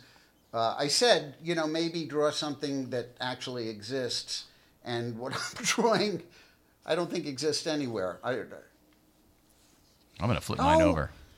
Oh, now it I makes think sense. I just realized what this is actually. I, I you know, You're it was like- unbelievable. Oh my it's just see. like Kali Landano. I saw see. it on his paper. let me see. Let me see what you drew, Son of a. and then show what I drew. It's unbelievable. Let's see what you drew. I drew this. but looking closely at what mine is, it's very obvious Well, what mine it's is, It's very right? obvious who the artist is. Well, no, but I'm drawing this thing, right? Because that's what I know how to do. But look what you did. It's the same thing. Here, hold it up a little bit so I can, if you can uh, see it in the thing here, in the shot. It's- there oh, you know go. what's Look at that. interesting is it has the two bands on it, and then like the Yeah, we both did it. We both did it exactly. and then and then the segments for the stand. I know. it's Okay, ridiculous. now I'm scared. It's ridiculous. It's ridiculous. We're gonna get that computer moved for next time. is wild. That is weird, wild some stuff. wild stuff That is there. weird, wild stuff. Uh, Manuel Carrillo says, commenting for Nicole. Thank you, Manuel Carrillo. And uh, let's see here. It says, any Alan Kalter stories? We got to talk about our fallen friends. Yeah, we'll shall talk we? about Alan. I have something from Tony and Tony Inky Mendez. So we mentioned. The, I guess I brought it up just before you said. I said we've lost a lot of Letterman people Yeah, lately, or a few uh, significant Letterman people lately. Tony Inky Mendez, which is the cue card guy, just passed away, and Alan Kalter, Yep. Big Red, the announcer, Red. just passed away like a couple weeks ago. These are both people you worked with every day. I love both of them. Alan, you know, was just so amazing because he he was willing to do anything. He didn't care about looking foolish, looking silly, and you know, with his incredibly straight presence, it was always hilarious. And Tony, of course, is Tony. He'll say or do anything at any moment. See, I love Tony. He, Tony was very friendly. I, I didn't know Tony from The Late Show. I met Tony at Saturday Night Live when I was an intern when I was a kid, right? So like junior, senior year of high school. It's like mm-hmm. 1994. But he worked at Saturday Night Live doing cue cards. And he wore his Letterman jacket. So I started talking to him about that. He had the Late Show jacket on. And that was how I got to meet him. He was really nice and he took me in and he showed me the whole under the bleachers section, all that stuff. And he taught me the whole thing. And it was just really, really nice. And that was how I met him. And then he was the Letterman guy. Yeah. So I don't have any personal stories from the Letterman or anything else. I just have a guy who was really nice to a kid he didn't even know or need to be nice to, and he took the time, and I'm grateful for that. So Yep. what was he like working with every day? Oh, he was the best. Tony was the best. He was great, and it was just so funny because he was he would talk to Dave in a way that nobody else could. I mean, even Dave's you know personal assistant, nobody could talk. Even probably his wife, nobody could talk to Dave the way Tony could just say, "Go f yourself, go sit in your ivory tower," and everybody would laugh because nobody else you know would ever talk like. And it was just so funny. Um, It was just some sort of familiarity they had. yeah, and he had a great sense of comedy too. Really great sense of comedy. Well, comedy. he was a performer first. I mean, he was Yes, a he dancer and a performer on Broadway for so many years. Yep. Now I heard that that that Dave inherited Tony uh, because uh, I can't remember his name right now. Marty. Marty was actually Tony's partner, Yes. and Marty passed away of AIDS. Yes. Right around the same time the show was switching. Yep. And then and Dave gave him the job. That's unbelievable to me. That Yeah. says so much about D- D- Dave to me. Yep. When you told me that, I was blown away. Like it just is the coolest trip. because nobody would know that it's nobody's business, Right. and that shows you know tighten it more than any other, which is already tighten it. Um, all right, Big Red, Alan Kalter stories. That was the question. I, I don't really have an Alan story other than you know he was just uh, super friendly and willing to do whatever the script said, whatever it called for. You know. Don Giller just put up one of those, you know, his retrospective of all the stuff, Yeah. and it's just it's amazing. funny. There's so much stuff, and he was like you said, so committed. He was 100 percent in 100%. every single thing. Yeah. Um, whenever I would drive into the city because I loved the Late Show and whatever so much, I would always come in the 56th Street and then I would drive down Broadway underneath the market and then I would go to wherever I was going, like NBC or whatever, cut over to 40th Street. I don't know how many times I saw Alan walking to the theater from like I guess probably the subway station over there by 56th Street, down, walking down Broadway to go underneath the marquee to sh- see the people and get recognized and everything. And I would always honk and I would always wave and he's like, hey, there he goes. he would always do his thing as if, you know what I mean? And I don't know, he was like part of New York in a weird way, Yeah. just like Dave was. Except Alan was on the streets like talking to people, you Yeah. know? And that Shaking hands. Baritone voice. Oh yeah. and the and the flaming red flaming hair, red hair. and and the whole bit, and he you know great posture, and he Yeah. was just that guy. He was an old school freaking showman in a weird he was. way. He was an old school announcer. Yep. Man, that's so cool to me. That, that- that's not even like nobody even does that anymore. Spike was on the show uh, not too long ago, and he was talking about we both you know started at Thirty Rock, and that was such a Right, cool right, right. building. But he asked me, and I didn't even remember this or remember seeing it, but he asked me because he remembers the old NBC announcers lounge, like on the mezzanine or the second floor, where they would all just hang out and they're smoking cigarettes and drinking and whatever else, where they were just because you know they were on the clock all day. They would do different recordings at different times throughout the building. Right. Right. Right. We're talking about Bill Wendell. We're talking about Don Pardo, all the greats, and um, and it's something I wish I could have been a part of because that doesn't exist anymore. Yeah, I, I didn't even know of that. I mean, I, I hadn't. The only NBC gig I've done was out here, so I did not know about the announcers' lounge. But that's pretty. Must have been so cool that's in that pretty cool. building that was an antenna to the world. You know, Yep. Yeah. man, what made you get into this business? Like seeing that shit is what made me get into this business. What did it for I you? mean, for me, it was just buying my first George Carlin album at 13 years old, you know, and memorizing it. And then the fact that he grew up a, blo- a block away from me. And his Oh. mom used to sit down on, on, I lived in this sort of development where there were benches there, park benches. She used to, she was already in her late 80s, I think, and I was a little kid, but she used to tell me stories about her son, George. And once I was old enough to realize, oh my God, that's George Carlin's mother. Um, over the years in stand up, I'd worked with all his contemporaries, with Robert Klein and Brenner and all these people, and but I'd never gotten to work with Carlin. I'd never met him, and so um, I wrote him a letter at some point. I, oh, because I did um, Caroline's Comedy Hour for A and E. I love, that show. Yeah, Yeah, I did it uh, Because three I was a kid, we, we we both did because we were trying to suck up all this stuff. You know. Yeah, yeah, yeah. I did one with Damon Wayans. I think I did, did another one with Bill Hicks. It was it was pretty cool. That show was on for years. I loved years, it. Yeah. years, and um, and so the executive producer had just done something with Carlin, and so I said, man, I said, you know, I've never written a letter to anybody or any sort of fan thing, but I really would love to tell him that I knew his mom and so forth. She said, well, I'll give you, you know, I can't give you his phone number, but I'll give you a post office box, whatever. So I actually wrote him a letter, and I. Told, mentioned a couple things that you would only know if you knew his mom, you know, because I didn't want him to think this is just some, you know, idiot writing when in fact it was an idiot writing. So, um, uh, so you want to get inside a little bit. You yeah, want to show yeah, him yeah. it's not just a talk straight about some places letter. in the neighborhood that I knew he hung go. out at, that I hung out at, and so um, I wrote it to him, and I just kind of forgot about it. And then a couple months later, my uh, um, ex-wife uh, came running into my office and said, Dave, George Carlin's on the phone. Was, On the "What? phone? On the phone? And so Got it your was letter George. and called you. I know. I put my number. Yeah, I didn't think he'd call No. me. No, but he called me. Maybe get a headshot back or something. I wouldn't expect anything. You send it off not expecting anything back. Not right? expect. I didn't expect anything. No, and I had uh, at that point forgotten. And uh, so he called and we talked for about two hours about his mom, about it growing up, Corpus Christi, uh, the you know school he went to, and How old are you at that point? Well now now this is uh, this was like close to my time at Letterman. I was already in my early thirties. So you're already in comedy. You're already writing. So you have something to talk to George Carlin. Oh about. yeah, that's what I'm saying. I, I had worked with all his contemporaries over the years. Well, not prior, but I'd worked with all the other guys, and One of my things that I get so excited about is that Carlin's actually been in those chairs. You know what I mean? Like he was still alive to have been on this show a couple times in those chairs. To me, it's so cool. Richard Pryor never made it. You know? Yeah. Anyway, go ahead. Sorry. yeah.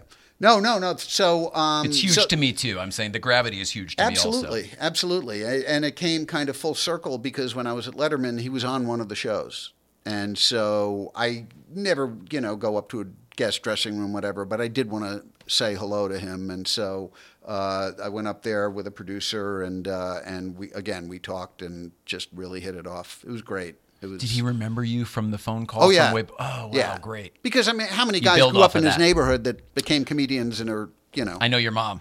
yeah, Yeah, that's weird. yeah. Although now, how many people in the neighborhood became comedians? Well, about half the building, actually. yeah, right. How many of them have podcasts? how many aren't doing stand up? That's the trickier question. oh my gosh. Yeah.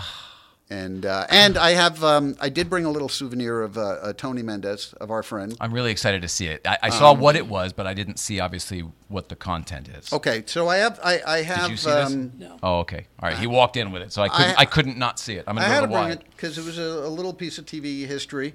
Um, when Dave had his heart surgery, uh, you know, it was it was terrifying for him, obviously, most of all. Um, It was also so sudden, right? Because there was was- no prep for that. It was like it was sudden, but his father passed away in his fifties of, of of heart disease. And the thing about Dave, though, I'm sure, unlike anybody in the previous generation, um, he was a fitness maniac, a runner. So see him. uh, That's, I grew up day, watching him miles run in the morning. Yeah. every day. He uh, and so they said if he hadn't had a runner's body, he probably wouldn't have made it that far. Um, be- He would run around the building at NBC. I mean, he was Yeah. just a. He would run. Period. He probably did it at CBS too. he I'm would when he had a place down in the village. Um, uh, in uh, he used to get up at like four in the morning and run under the West Side Highway, the studio, when it's pitch dark outside, pit black, and you know, and seedy. and seedy and dangerous. yeah, yeah. And he would run up to the studio. Yeah, he was. Uh, That's um, hilarious. Yeah, yeah, God, he would run at our high school track and around the neighborhood and stuff. yeah, when he was at home in Connecticut. yeah, yeah, Little yeah, different. A little different. Yeah. yeah. wow. So it was So- actually being so fit that that. It was him being so fit that, that that saved his life, I think. And His dad, I think, just dropped dead of a heart attack, Yeah, right? yeah, yeah, yeah. So So, uh, because he, you know, he, he's Dave and he has a doctor, and he knew that this would have to happen eventually. He would have to get this surgery. Dr. So Vinny no- Boombats. Dr. Vinny Boombats. I tell you, I'm all right now, but last week I was in rough shape. you do a great Rodney. I tell you, Whoa. uh, my wife, she's no cook. You know, in my house we pray after we eat. oh my God.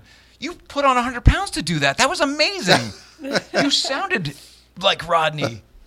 That was I incredible. you know, I've never funny. heard your Rodney. That was amazing. you, yeah. Well, we were talking about Norm Macdonald, and there was a bit of his that I never heard that I actually heard Dennis Miller do last night.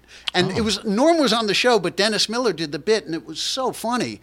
Uh, Was it on Dennis's podcast? What was Yeah, yeah, it was on Dennis's podcast, and it was uh, probably everybody knows this but me, but uh, it was just so you know the way Norm thought was just amazing. He says, um, uh, he says, uh, uh, hey, you know, I, uh, Ah, I feel bad there for homeless guys. You know, it's just it's, it's terrible there. You know, you know, I really feel bad for is is a homeless guy's dog. You know.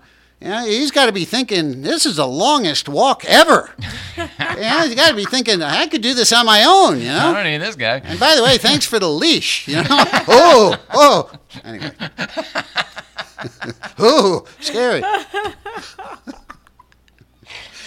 Oh, it's so good. I- Um, it's weird. I can't do the people that I should be able to do, but I do offbeat impressions. My newest one again, I, I to only people who passed on. No, that, Well, that's uh, respectful. Uh, I, yeah, it's a little, it's, it's a tribute. No, Norm really is. But he was a is- friend of yours. You used to work with him and you wrote with for him. I know. I, I didn't write for him. Okay. Um, I knew him through Tom, our, our mutual friend Tom Green, and so we hung out a lot, and uh, uh, not a lot, but we hung out a number of times. Okay. And uh, and, and Do I they actually know each other through Canada or through comedy? They know each other, yeah. Like when Tom was a kid, he used to watch Norm when Norm was still young, Awesome. but older than Tom at the uh, at Yuk Yuk's in uh, um, Sick. in okay, Canada. cool. So Yeah. it was influential for Tom. it- Uh, Norm much. was influential for Tom, like like Dave and everybody else who absolutely made Tom. Okay, that and the thing about. Norm is, you know, off stage, and you'd have a discussion with him. No matter how serious it got, he would say something. It would just make you double over laughing, and he wasn't trying to be funny. That it was aggravating to me because I would have to try, and I would still would never be half that funny. And it was just the way it came out. You know, it was just so brilliant. Was it his cadence? Was it just the fact that when he talked, you could see his mind work? Yeah. that's what it was for me. Yeah. Like you could see all the working, all the moving parts whenever his mind, his mouth would move. You could, Um, you could, and there was always that sort of hidden knowledge there. You know that Because he had that little boyish fucking wink, Yeah. you know, that little twinkle in his Yeah. eye and that little half smile of like, I know something that you don't, and, and, Exactly. it's, and it's so good that you just want a taste of it. Yeah. ID. ID. There's a weird abbreviation, huh? This is the best. Uh, I, of course, is, uh, well, I is short for I, and uh, D is short for dentification. of course, I have to lean in to say that, so. Dentification. Dentification. Um, the final his final Letterman was like maybe the best stand up segment I ever saw. One of the greatest. One of the and people that always talk about it. I'm not the only one to, to feel this way, but the Hitler the Hitler bit Oh, my God. was He's- So unbelievably crafted. It was perfection. Yep. My favorite part of that is something that shouldn't be a punchline. I think is the funniest punchline in the whole Go bit. ahead. And I think know you the whole- I know the you whole what thing, I'm so getting go ahead. so he says, uh, "Oh, you know the news here. They try to make you scared. Ooh, Iran, Iraq, North Korea. Anybody really scared of North Korea? Oh, North Korea." He said. As you know, as there's only really one country I worry about. I don't worry about those countries. Only one country I worry about, and that's the uh, that's the country of Germany. I don't know if you guys are history buffs. That's the best part right there. the best or part. not. I don't know if you're a history buff or not. Oh my God, so part. great, So great. You might not be keen on this Hitler dude, but he was a bad guy. You know, Dave, the more I'm learning about this Hitler, the less I'm starting to care for the guy. yeah, the less I like him. Oh God. And I realize now, uh, as I'm sure we all do, uh, that when he was saying goodbye and crying, you know, he already had to know that he was quite sick, that he was kind of saying goodbye, goodbye. Hundred percent, and beyond that, how many segments does he have? When you watch either his old podcast show or that became the Netflix show, how many um, very intimate conversations he has with people where death comes up? There's Yeah. even one Yep. with Dave where he's like, ah, blah blah blah, you can't hide from Deb, and Norm makes that hilarious. Ah, fuck, I was hoping you could. It's hilarious in the moment, Yeah. but later it really hits so home. He probably did hope he could. You know, what I mean, that's like so real. Yeah. I Yep. thought it was just funny. I know. I know. The fact that he was able to just keep that to himself is. and working up to the end, like all through COVID, he was doing those. Like he was talking, still talking to Roseanne, Yep. you know, and doing little live bits for everybody. It was Yeah. unbelievable. Amazing guy. I, I don't know why I'm still holding. I feel like Bob Dole. I'm Gabe Abelson says this, it. and Gabe Abelson says that. Don't get Gabe Abelson upset. Uh, oh, so the joke. So when Dave came back from his heart surgery, Yes. it was a very dramatic um, uh, uh, moment. It was it was so powerful because he lined up his whole surgical team, as I, I know you know. Dr. Lou Ar- Arnone, Lou Aronne. Aroni, that's right. and yes. then Paul would always play the Rice-A-Roni theme. Right. so dun, Lou. Aroni. there you go, always ready. Uh, and so the whole surgical team was lined up, and he shook their hands one by one, and he did the monologue. And um, Everybody had that shirt in the audience. They I have that shirt. still on mine, the white shirt Really? with the With with, the the, stitches? stitches? Yep. Wow. And so um, he told his joke in the monologue, uh, and um, it, in the next day it was on the post. In the post, it was like the second or third page of the post, big letters. So uh, the joke was, um, uh, let's see, I actually have have it here. Uh, oh, okay. So here's a couple. Uh, can the camera see this? Sure. Okay. So I knew nothing about the surgery. Op- I knew nothing about the surgery. Again, Tony Mendez wrote this. In the Oh, in the God. operating room was very crowded. Three surgeons, three nurses, anesthesiologist, and of course Paul in the band. It's kind of a throwaway. But then the next one is the one that, that I, I'm happy with that made the that made the post. It said, uh, "You know, when I found out I had to have a quintuple bypass, my entire career flashed before my eyes, and I'll be honest, most of it was awkward silences." and there's the post. There's Oh joke. wow.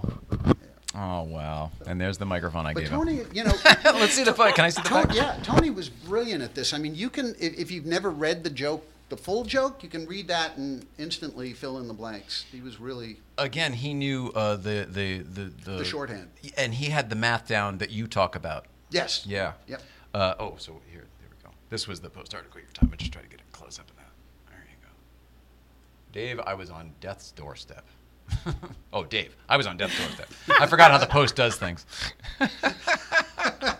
that is so cool, and that's really, um, it's really great to have that still. Yeah. For you to- for you to hang on to that. It was very meaningful to me um, that he did that, and then that happened. What do you mean that he did that? Oh, did he? Because Tony Well, gave you the joke, the, the- card the- afterwards. Well, I mean, I could take a card if I wanted to, but it, it, it was meaningful to me that he included that joke. That he didn't get angry. Dave never got angry about the joke. That was the thing is you could make. Oh, you mean to Dave? You were appreciative to Dave. Yeah, I mean, I, I like the fa- I like the joke, and I like the fact that he liked the joke because it's not a standard, you know, like set up really hard punchline. It, Mm-hmm. But it's but it's a Dave joke. There's so many jokes he did that were like that that nobody else could do. Yes. and that nobody else would do. Like my favorite joke, written by the boys, the guys that wrote for Carson for 20 years. Yeah. Maybe my favorite joke Dave ever did was he said, Everybody in New York is sick with the flu. In fact, the guy that wrote this joke got sick with the flu, had to go home, and couldn't finish it. Silence. And yeah, no it? crickets in the audience, and everybody. They don't. Did they get it? No, they didn't get it at all. Oh, it's so high concept. It's hilarious to me. Exactly, And but then that's the, the, pause. thing. Who else would do that? The they pause. didn't care. There you go. The Every- pause is is the joke, Yes. And Yeah. then their reaction to not getting it becomes the punchline. Right. Exactly. exactly. Oh my God! All of that stuff was what made it. It's what made that show so unique. What was it like to write on that show? Like, did you want to write on that show and then you got the gig, or did that just sort of fall into your lap, or how did it, was, work? It was a crazy thing. I'd been doing stand up for like 15, 16 years. Well, no, at this point it was like 14 years. I was doing audience warm up for Politically Incorrect with Bill Maher. And I don't know why it had never occurred to me in my entire career, but one day I watched his monologue and I thought, huh, maybe I can write one of those jokes. So they said, well, you know, I said, how do I get you a joke? They said, well, you know, we have a fax team. Fax Hmm. is first thing in the morning because I was only going to do the warm up late in the day. They said, you fax in the morning, uh, but it's a, sort of a thankless job. It's like 50 bucks if you sell a joke. We look to our staff writers first. I thought, okay, I got nothing else to do. I'm a comic. I'm not doing anything. Why wouldn't you just Why try? wouldn't I? Absolutely. So I sent a few jokes, and Bill Maher only did six jokes. And the very first night I ever tried this, half the monologue was mine. And it was more exciting than anything that had ever happened in my stand-up career. It was like, hang oh on, hang on, God, hang on. So you're writing for Bill Maher and blah blah blah. But the, the first time you ever submitted to Letterman, So what happened was they put me on a retainer. They didn't give me a staff job at Politically Incorrect. I did end up. That's what brought me out to LA eventually. But I had no TV experience. I was a club comic, so I just kept going with the fax thing. They moved out to LA. I happen to be doing. A, wait, but that's what I'm saying. So you did this fax thing in your first time submitting. You had a bunch of jokes in the monologue. three of the six jokes were mine the first time I tried it. That's yeah. unbelievable. So it was like, wait a minute, maybe You what I've got been doing something for here. 14 years is not what I'm best at. Holy and smokes. It was like so exciting. I was like, okay, now obviously I have this incredible gift, and then the next two nights I got nothing on it. Well, it was like my career's over, fucking over. Uh, and then you know, they couldn't possibly go. It would ha- They would have to take some time off. yeah, exactly. We, we don't want to let this guy get a swell Yeah. head. So, but then you know, again, so it was only a, a, a few weeks into it, a couple weeks into it, that they gave me this retainer thing. then they Holy moved out to. LA. They cut the fax program, and so I was doing a one nighter with the wife of the guy who was the head monologue writer for Letterman, Bill Scheft.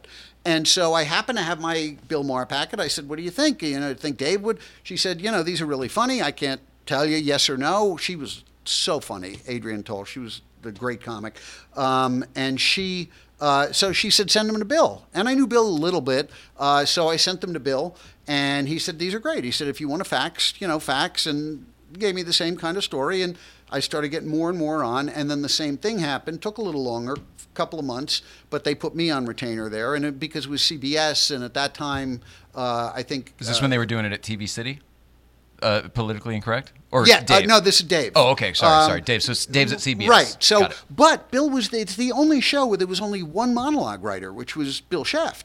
The all the other people were faxers and the boys that wrote for Carson. is that right? Yeah, And the yeah. Stangels weren't there yet. They No. were, Oh, but they nobody Were. else had anything. It was like his own. Oh, they all wrote for the show, but not the monologue. but not the monologue. Gotcha, gotcha, gotcha. Um, and you know, even my buddy Joe Toplyn, who wrote the book on writing for late night, which I use as a text in my class.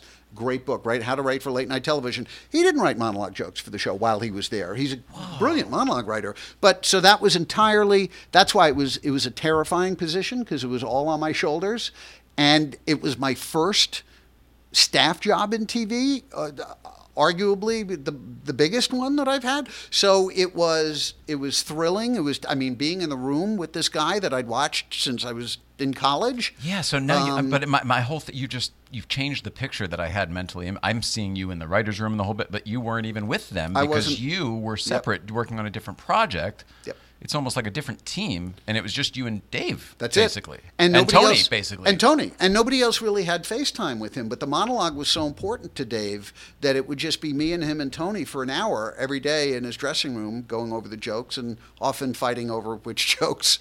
And uh, when I got more comfortable. Yeah. And, uh, and it was, just, yeah, it was. Was that a good time for you creatively? Yeah. Okay. Creatively, that was a Yeah. high point. Wow, that's amazing.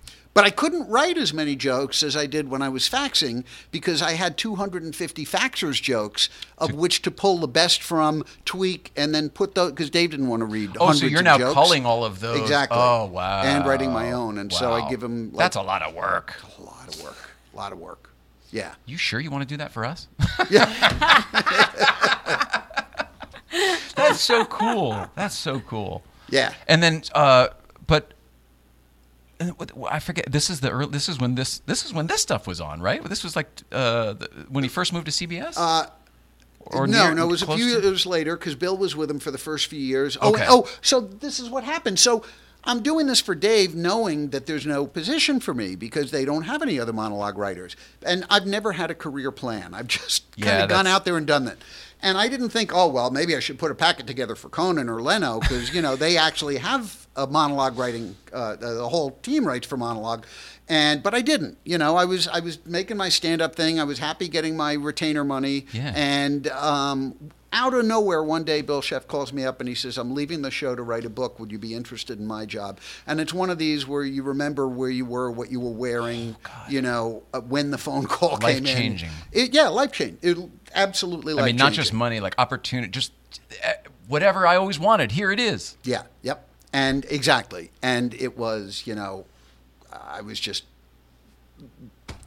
giggling and crying. And I mean, it was crazy. So you said yes So I said yes. and I I'll almost take lost it. the job.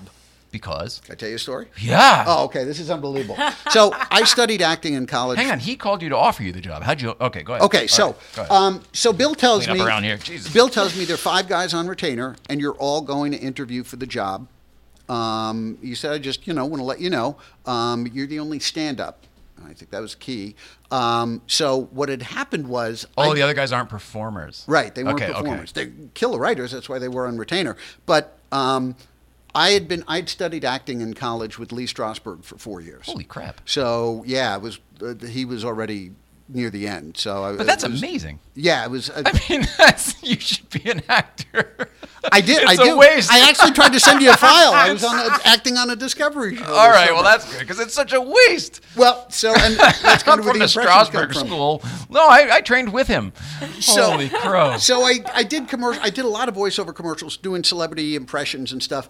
And but I never got on camera, right? So right around this time, right before I get the Dave job, I, I go for an audition. This is when Frasier went into syndication, Oh. and so they created this character called Crane Man that watches Frasier Crane seventy, you know, twenty four seven. Oh, he's a super uh, fan. Yeah, he's a super, super fan, fan. exactly. So I go on this audition and I say to my commercial agent, "Really, on camera, me as Dustin Hoffman as Rain Man? Okay, I'll go." And I walk in. Of course, everybody there looks like Dustin Hoffman and Rain Man, and Right. then there's me. Uh, you know, they're all like five five and dark hair, and uh, you know, and, And you don't look anything like no, him, and I'm five that's different blonde. proportions. It- it just yeah, no, and so um, and so I go in. I say, you know what, fuck it. I, I took the train downtown. I'll just do it, and I do my. I yeah, I gotta watch Frasier. Yeah, I mean, I can't. I haven't done it in decades. So. oh, it's a rain. Oh, I Yeah, so instead of Wapner, yeah, gotta watch. Yeah, Frasier, gotta watch Frasier. Oh, yeah. that's and the voiceover. This is Crane Man. You know, whatever. So and I'm pacing my room, and it was going to be a national ad, right? Unacceptable. So I get a call from my agent, and it's always this way. When you think you ace an audition, you never hear from them. I'm thinking, when I walked in, I thought, why am I even here? I get the gig. My first on camera gig, I get the gig, but Oh, now no. they have to make me look like Dustin Hoffman in Rain Man. So they have to dye my hair jet black. Now, I know nothing about hair dye, but apparently if you dye this black, it comes out red. Oh, so, Oh, jeez. and I don't know permanent from temporary, so they had to do four times, four processes or something. You're a freaking guinea pig. And and then they have to cut my hair like a mental patient. That's so, what I was gonna say. He had that crazy buzz. that cut. crazy buzz cut. Yeah. And they had to dye my eyebrows black. I came home and my children started crying. Of course. Who are you? With this complexion, with jet black hair and eyebrows, and my wife was like, "You got to sleep in the kitchen." It's kitchen." all tonight. in the impression. the You kitchen." can't make you look like Rain Man. You'd have to do prosthesis. Yeah, exactly. Like SNL, get them to do it. You know, a wig is cheaper than dye. Jesus. So, so um, at this point, I don't know that I have the interview. By the way, I, I, I didn't have it yet. So, oh my God. yeah, yeah. Yeah. So you know, you know what's coming. So here. you haven't even gotten the Bill Scheft. You just look like a mental patient. Yeah, I just look like a mental patient. I'm thrilled to do this commercial. Now Bill says, "Do you, do you want to interview for the job?" And I said yes. And I said, But I "Bill, look like I should be raking leaves at the at the at the asylum. I, you know, look." Before I Hi, Earl. Before I knew, Uh, you, you want some shrimp? Yeah, you get it.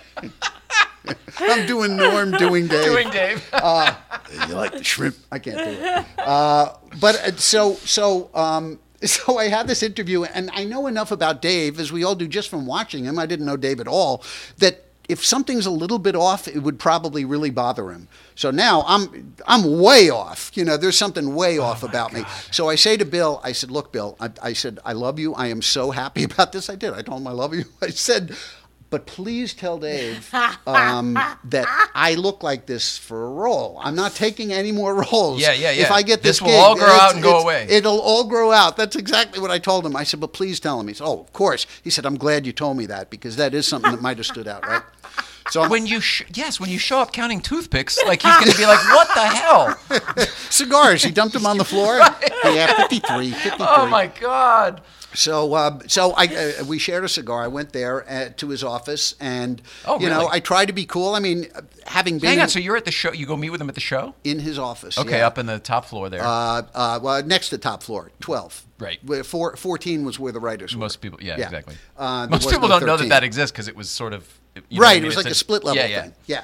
So, um, so I go. I have the interview, and you know, fortunately, I mean, as, as comics, you're around celebrities all the time, and so it didn't like absolutely paralyze me as it probably would have. Yeah. But I was still incredibly, you know, nervous and He tried wasn't to just David Letterman. He was such a big. He was the, the most powerful man in broadcasting at the time. It was a big deal. It was a big deal, and the guy I looked up to, and so. But we had a great time, and we smoked cigars, and uh, and the very first thing he said to me, and this is so interesting. Um, Bill Scheft gave me a great tip before the interview. He said, when you go in there, he said Dave is going to throw something at you to see how you roll with it. He'll say something out of nowhere like, "Do you like red meat?" You know, which is a very Dave thing to say. He said, "So be prepared for it." And he, you know, he Is never just did to kind that. of disarm you for a moment. yeah, yeah, but he never did that. I think that's He- if he doesn't feel comfortable. When he feels comfortable with people, he's I think very normal. I think very so. normal, maybe a stretch. Yeah, I'm not going to make a value judgment on that, but he did say. Uh, um, but he was did really say- nice to this little kid on his porch. You know that. Yes, I do. Yeah. I do. Incredibly nice. That was. Um, um, I love that story. Thank you. Yeah. Sorry. Go ahead. Um, um, so uh, I. Um, so he didn't do that. He didn't throw so he off. didn't do that. He said to me, and the, uh, the- Tom Green said something very interesting years later that I, I had not thought of. Uh, and so Dave said to me, uh, "Do you know Uncle Dirty and Mitch Walters?" I said, they're like two two guys. They're legends. Yeah, I'd worked with them on the road. They're comics that Hmm. were around from his generation that were still working the road. Oh. Uncle Dirty is actually uh, uh, um, mentioned by Pryor and Carlin when they were together on the Tonight Show. He was like a beatnik comic. And so he was like the old guy. When I was in my 20s, all the comics, you know, that are now my age, we were in our 20s, and Dirty was like in his 50s. Mm-hmm. So it was funny. He was like this really old man. Of course, not that old now. Yeah. But uh, Everything's relative. yeah, so I knew him. So I knew both of them, and we shared stories, you know. And and and Letterman t- said he said, you know, I used to live over the comedy store with uh, Mitch Walters uh, and uh, um, I forgot who the other one was. Oh, and he said. Uh, uh, no, I can't say that. Um, Oh, no! Uh, no, no, no, no. I, I, Good I- for you. I, yeah, I Good can't. for you. Um, uh, but but in any case, so years later, when I It's a got after. I, yeah, I just yeah, certain things, and it's not even the NDA. That this is No, just don't don't worry about it. protect- you don't want to betray comedians protecting comedians. Yes, yeah. yes. yes. Um, so, so years later, you know, Tom is, is just so insightful and so brilliant. Although I should have thought of this years later, uh, when I told him this story, you know, I got the job. I was the only comic that interviewed for it, and I think Dave wanted someone that knew what it was like to be out there every night with you alone, with your ass on the line. You know, because he would just like Bill Scheft is a comic. He would call it over to the desk. What do you think of the crowd? What Right. what, what happened with that joke and this joke? So was it me? was it me? Basically. Uh, so, so Tom said something so interesting to me. I, I told him, I said, you know, Bill warned me that he might try to throw me the question with the red meat, throw me off my game. And Tom said, you got the job, right? Not these other people that weren't comics. I said, yeah. He says, you do know that by asking, do you know Uncle Dirty and Mitch Walters? He said that was the You red got- meat question. Be- beyond that, I think it was the interview. Yeah, yeah, You, you know what I mean? Like, Yeah. it's, if, if yeah.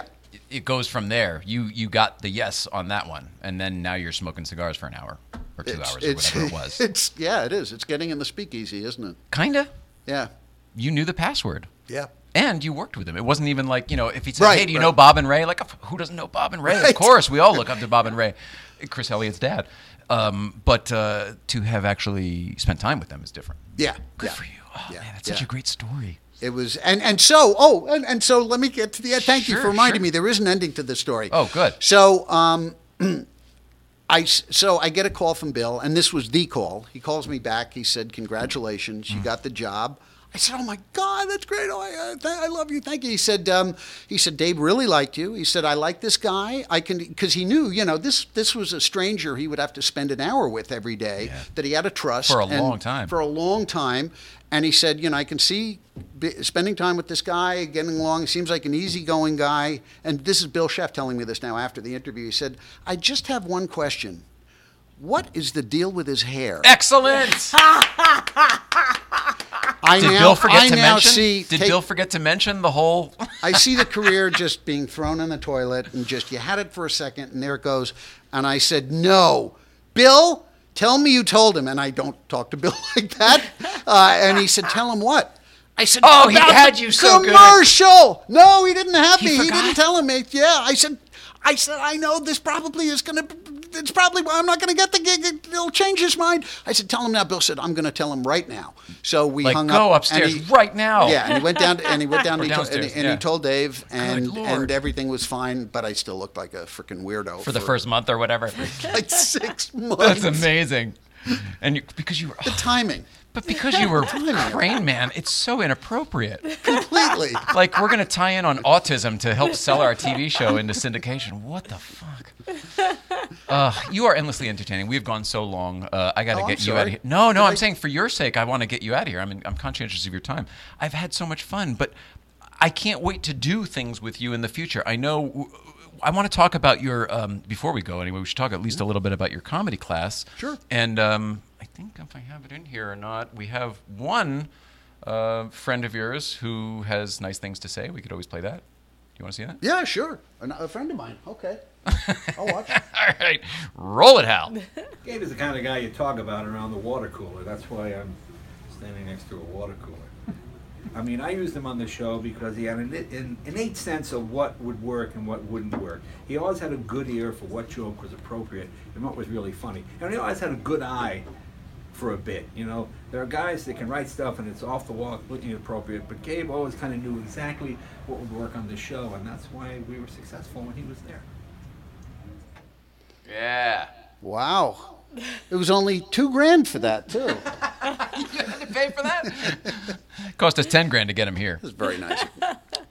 Uh, he's a friend of yours, though. I mean, you've Yeah, worked you've yeah. worked together, and, and you're you're you're friendly. Um, I mean, that's pretty nice that he supports you. I think that's great. I know that everybody supports you. I wish I had time to play all of them. It's you There's know a lot of uh, what are those called? Uh, when somebody testimonial? Yeah, testimonial, testimonial. Um, it's it's just been it's so much fun. I have students that former students on almost every talk show. In fact, the head writer of Jimmy Kimmel all these years, Gary Greenberg, was a student of mine in stand up in the '80s. No, ni- early '90s. Early '90s.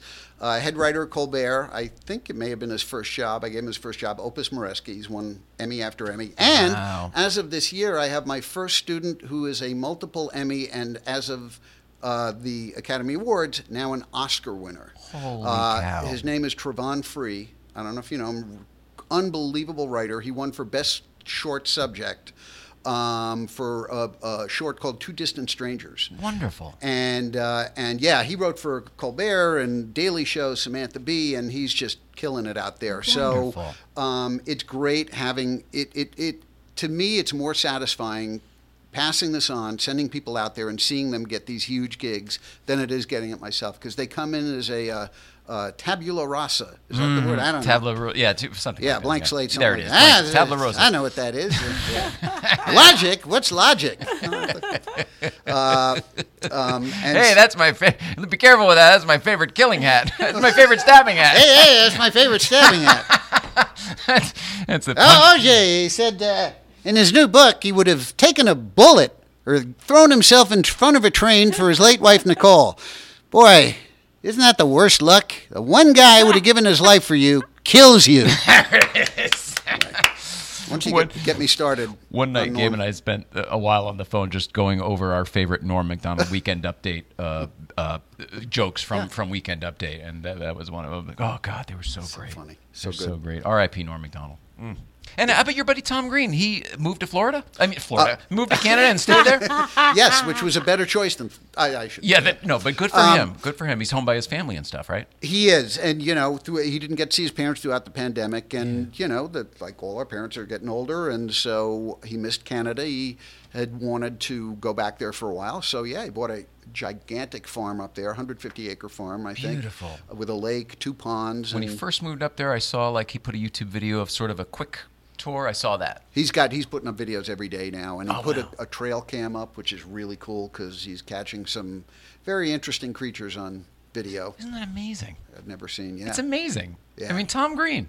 yeah, It's yeah. just great content. He's growing Yeah, up. he's, he's, a great guy. And when I produced a show this summer on Discovery called Josh Gates Tonight, and yes, it's um, wonderful. You produced that. you. And and wrote it. And yeah. wrote. It was the only show I've ever worked on where there were only three of us, writer producers, and we each instead of by committee, which is how every talk show works that Yep. I've worked on, each one of us had to write and produce an entire, well, actually six one-hour episodes, Soup to nuts. I don't like that seventy-hour myself. work weeks. They did they call you a predator? They often call you a predator when you have to do that. You're a producer and an editor and a director and whatever the heck it is. Yeah, no. Fortunately, the You got to wear all those hats though. You do, yeah, you do. And organizational uh, uh, uh, skills is not my strength. That that No, is you're a not you're an artist. all. So I, but but it was good to know that I could do that. I produced a million segments, but a whole show that was just a lot to keep track of. That's a lot. And and write it, and yeah, so it was fun. but a fun experience. But a fun experience. So one day we had our, a guest drop out. I called Tom. He agreed to Tom do Green. the show. Yep. Love it. And he and and it was oh, perfect. Oh, you told me. You told me this. because he's going he was going around america in the converter van In the van, yeah. right and so the show was on lost cities and so it was just perfect oh, and Oh, is josh was a perfect. fan and Oh, that is was a fan. perfect. so yeah But you also on the same conversation, he goes, "How did you get Leno? We tried to get him for Gates tonight or whatever, and and couldn't do it because he was doing all the other stuff." Oh. is that right? The, the, oh, oh, right, Did- right, right, isn't right. that what right. you told me? That's right. He was doing the six shows a day. Yeah. He had to do uh, "You Bet Your Life" Yep. because he was like, "How did you get Leno?" Because we tried to get him and we couldn't get him. He was too busy. I was like, no, "I guess This guy. it worked out." This guy, you got worked out. Uh, I love you, Gabe Abelson. I really love do. I think you're a, just a wonderful energy. I love being around you. Um, I really am excited to have your help with your class in the future on this show. Yes. With however we're able to um, tie that in. Um, if people are interested, um, it's the I teach the advanced writing for late night class at Flappers Comedy Club in Burbank. Um, the way to you can either take the level one class, uh, and the instructor there was somebody that I recommended to Flappers, a guy named Peter Charkalis, who used to uh, uh, fax me stuff at Letterman, then get uh, then got staff jobs after that on Kilborn, uh, Arsenio, and so this guy is a joke machine. So he teaches the first class. I teach the advanced level, but I also teach privately. So if anybody wants to hit me up, they can always reach out Mm-hmm. At tutor. Gableson. Yeah, private tutoring. Uh, I work with stand-ups as well. Um, but the late night, you know, all, all I'll say is this: there's a lot of people. Well, there's a lot of people teaching stand-up that shouldn't be teaching stand-up. But there's a lot of people who say that they, who do teach late night, who I always suggest if somebody mentions their credits, look up that show that they say they wrote for. Because there are a lot of people that fax to shows and then teach. And there is so much politics and social navigation that you need to do on these late shows, plus being in the writer's room um, and knowing uh, just the ins and out of that business that if you haven't been in that world, faxing is not going to do it. You might Right. be able to teach the joke construction, but you, you're just not going to know. You know, you have to know what not to do too. It's not just about getting the job; it's about keeping the oh, job.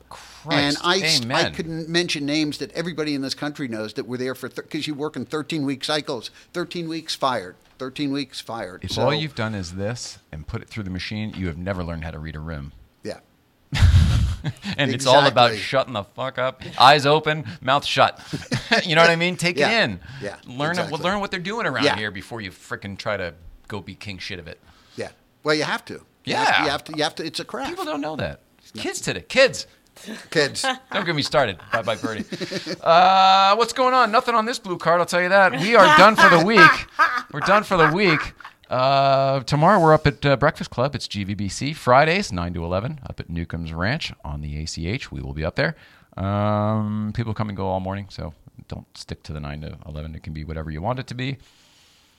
I don't remember what's happening this weekend. I was supposed to put it on this card and I didn't. So we'll be out there somewhere. I can't remember.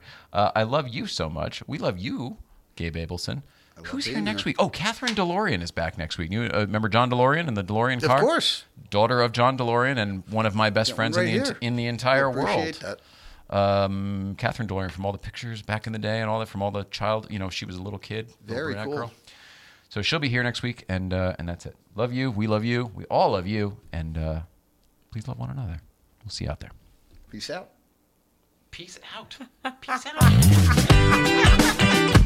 Says the 63 year old.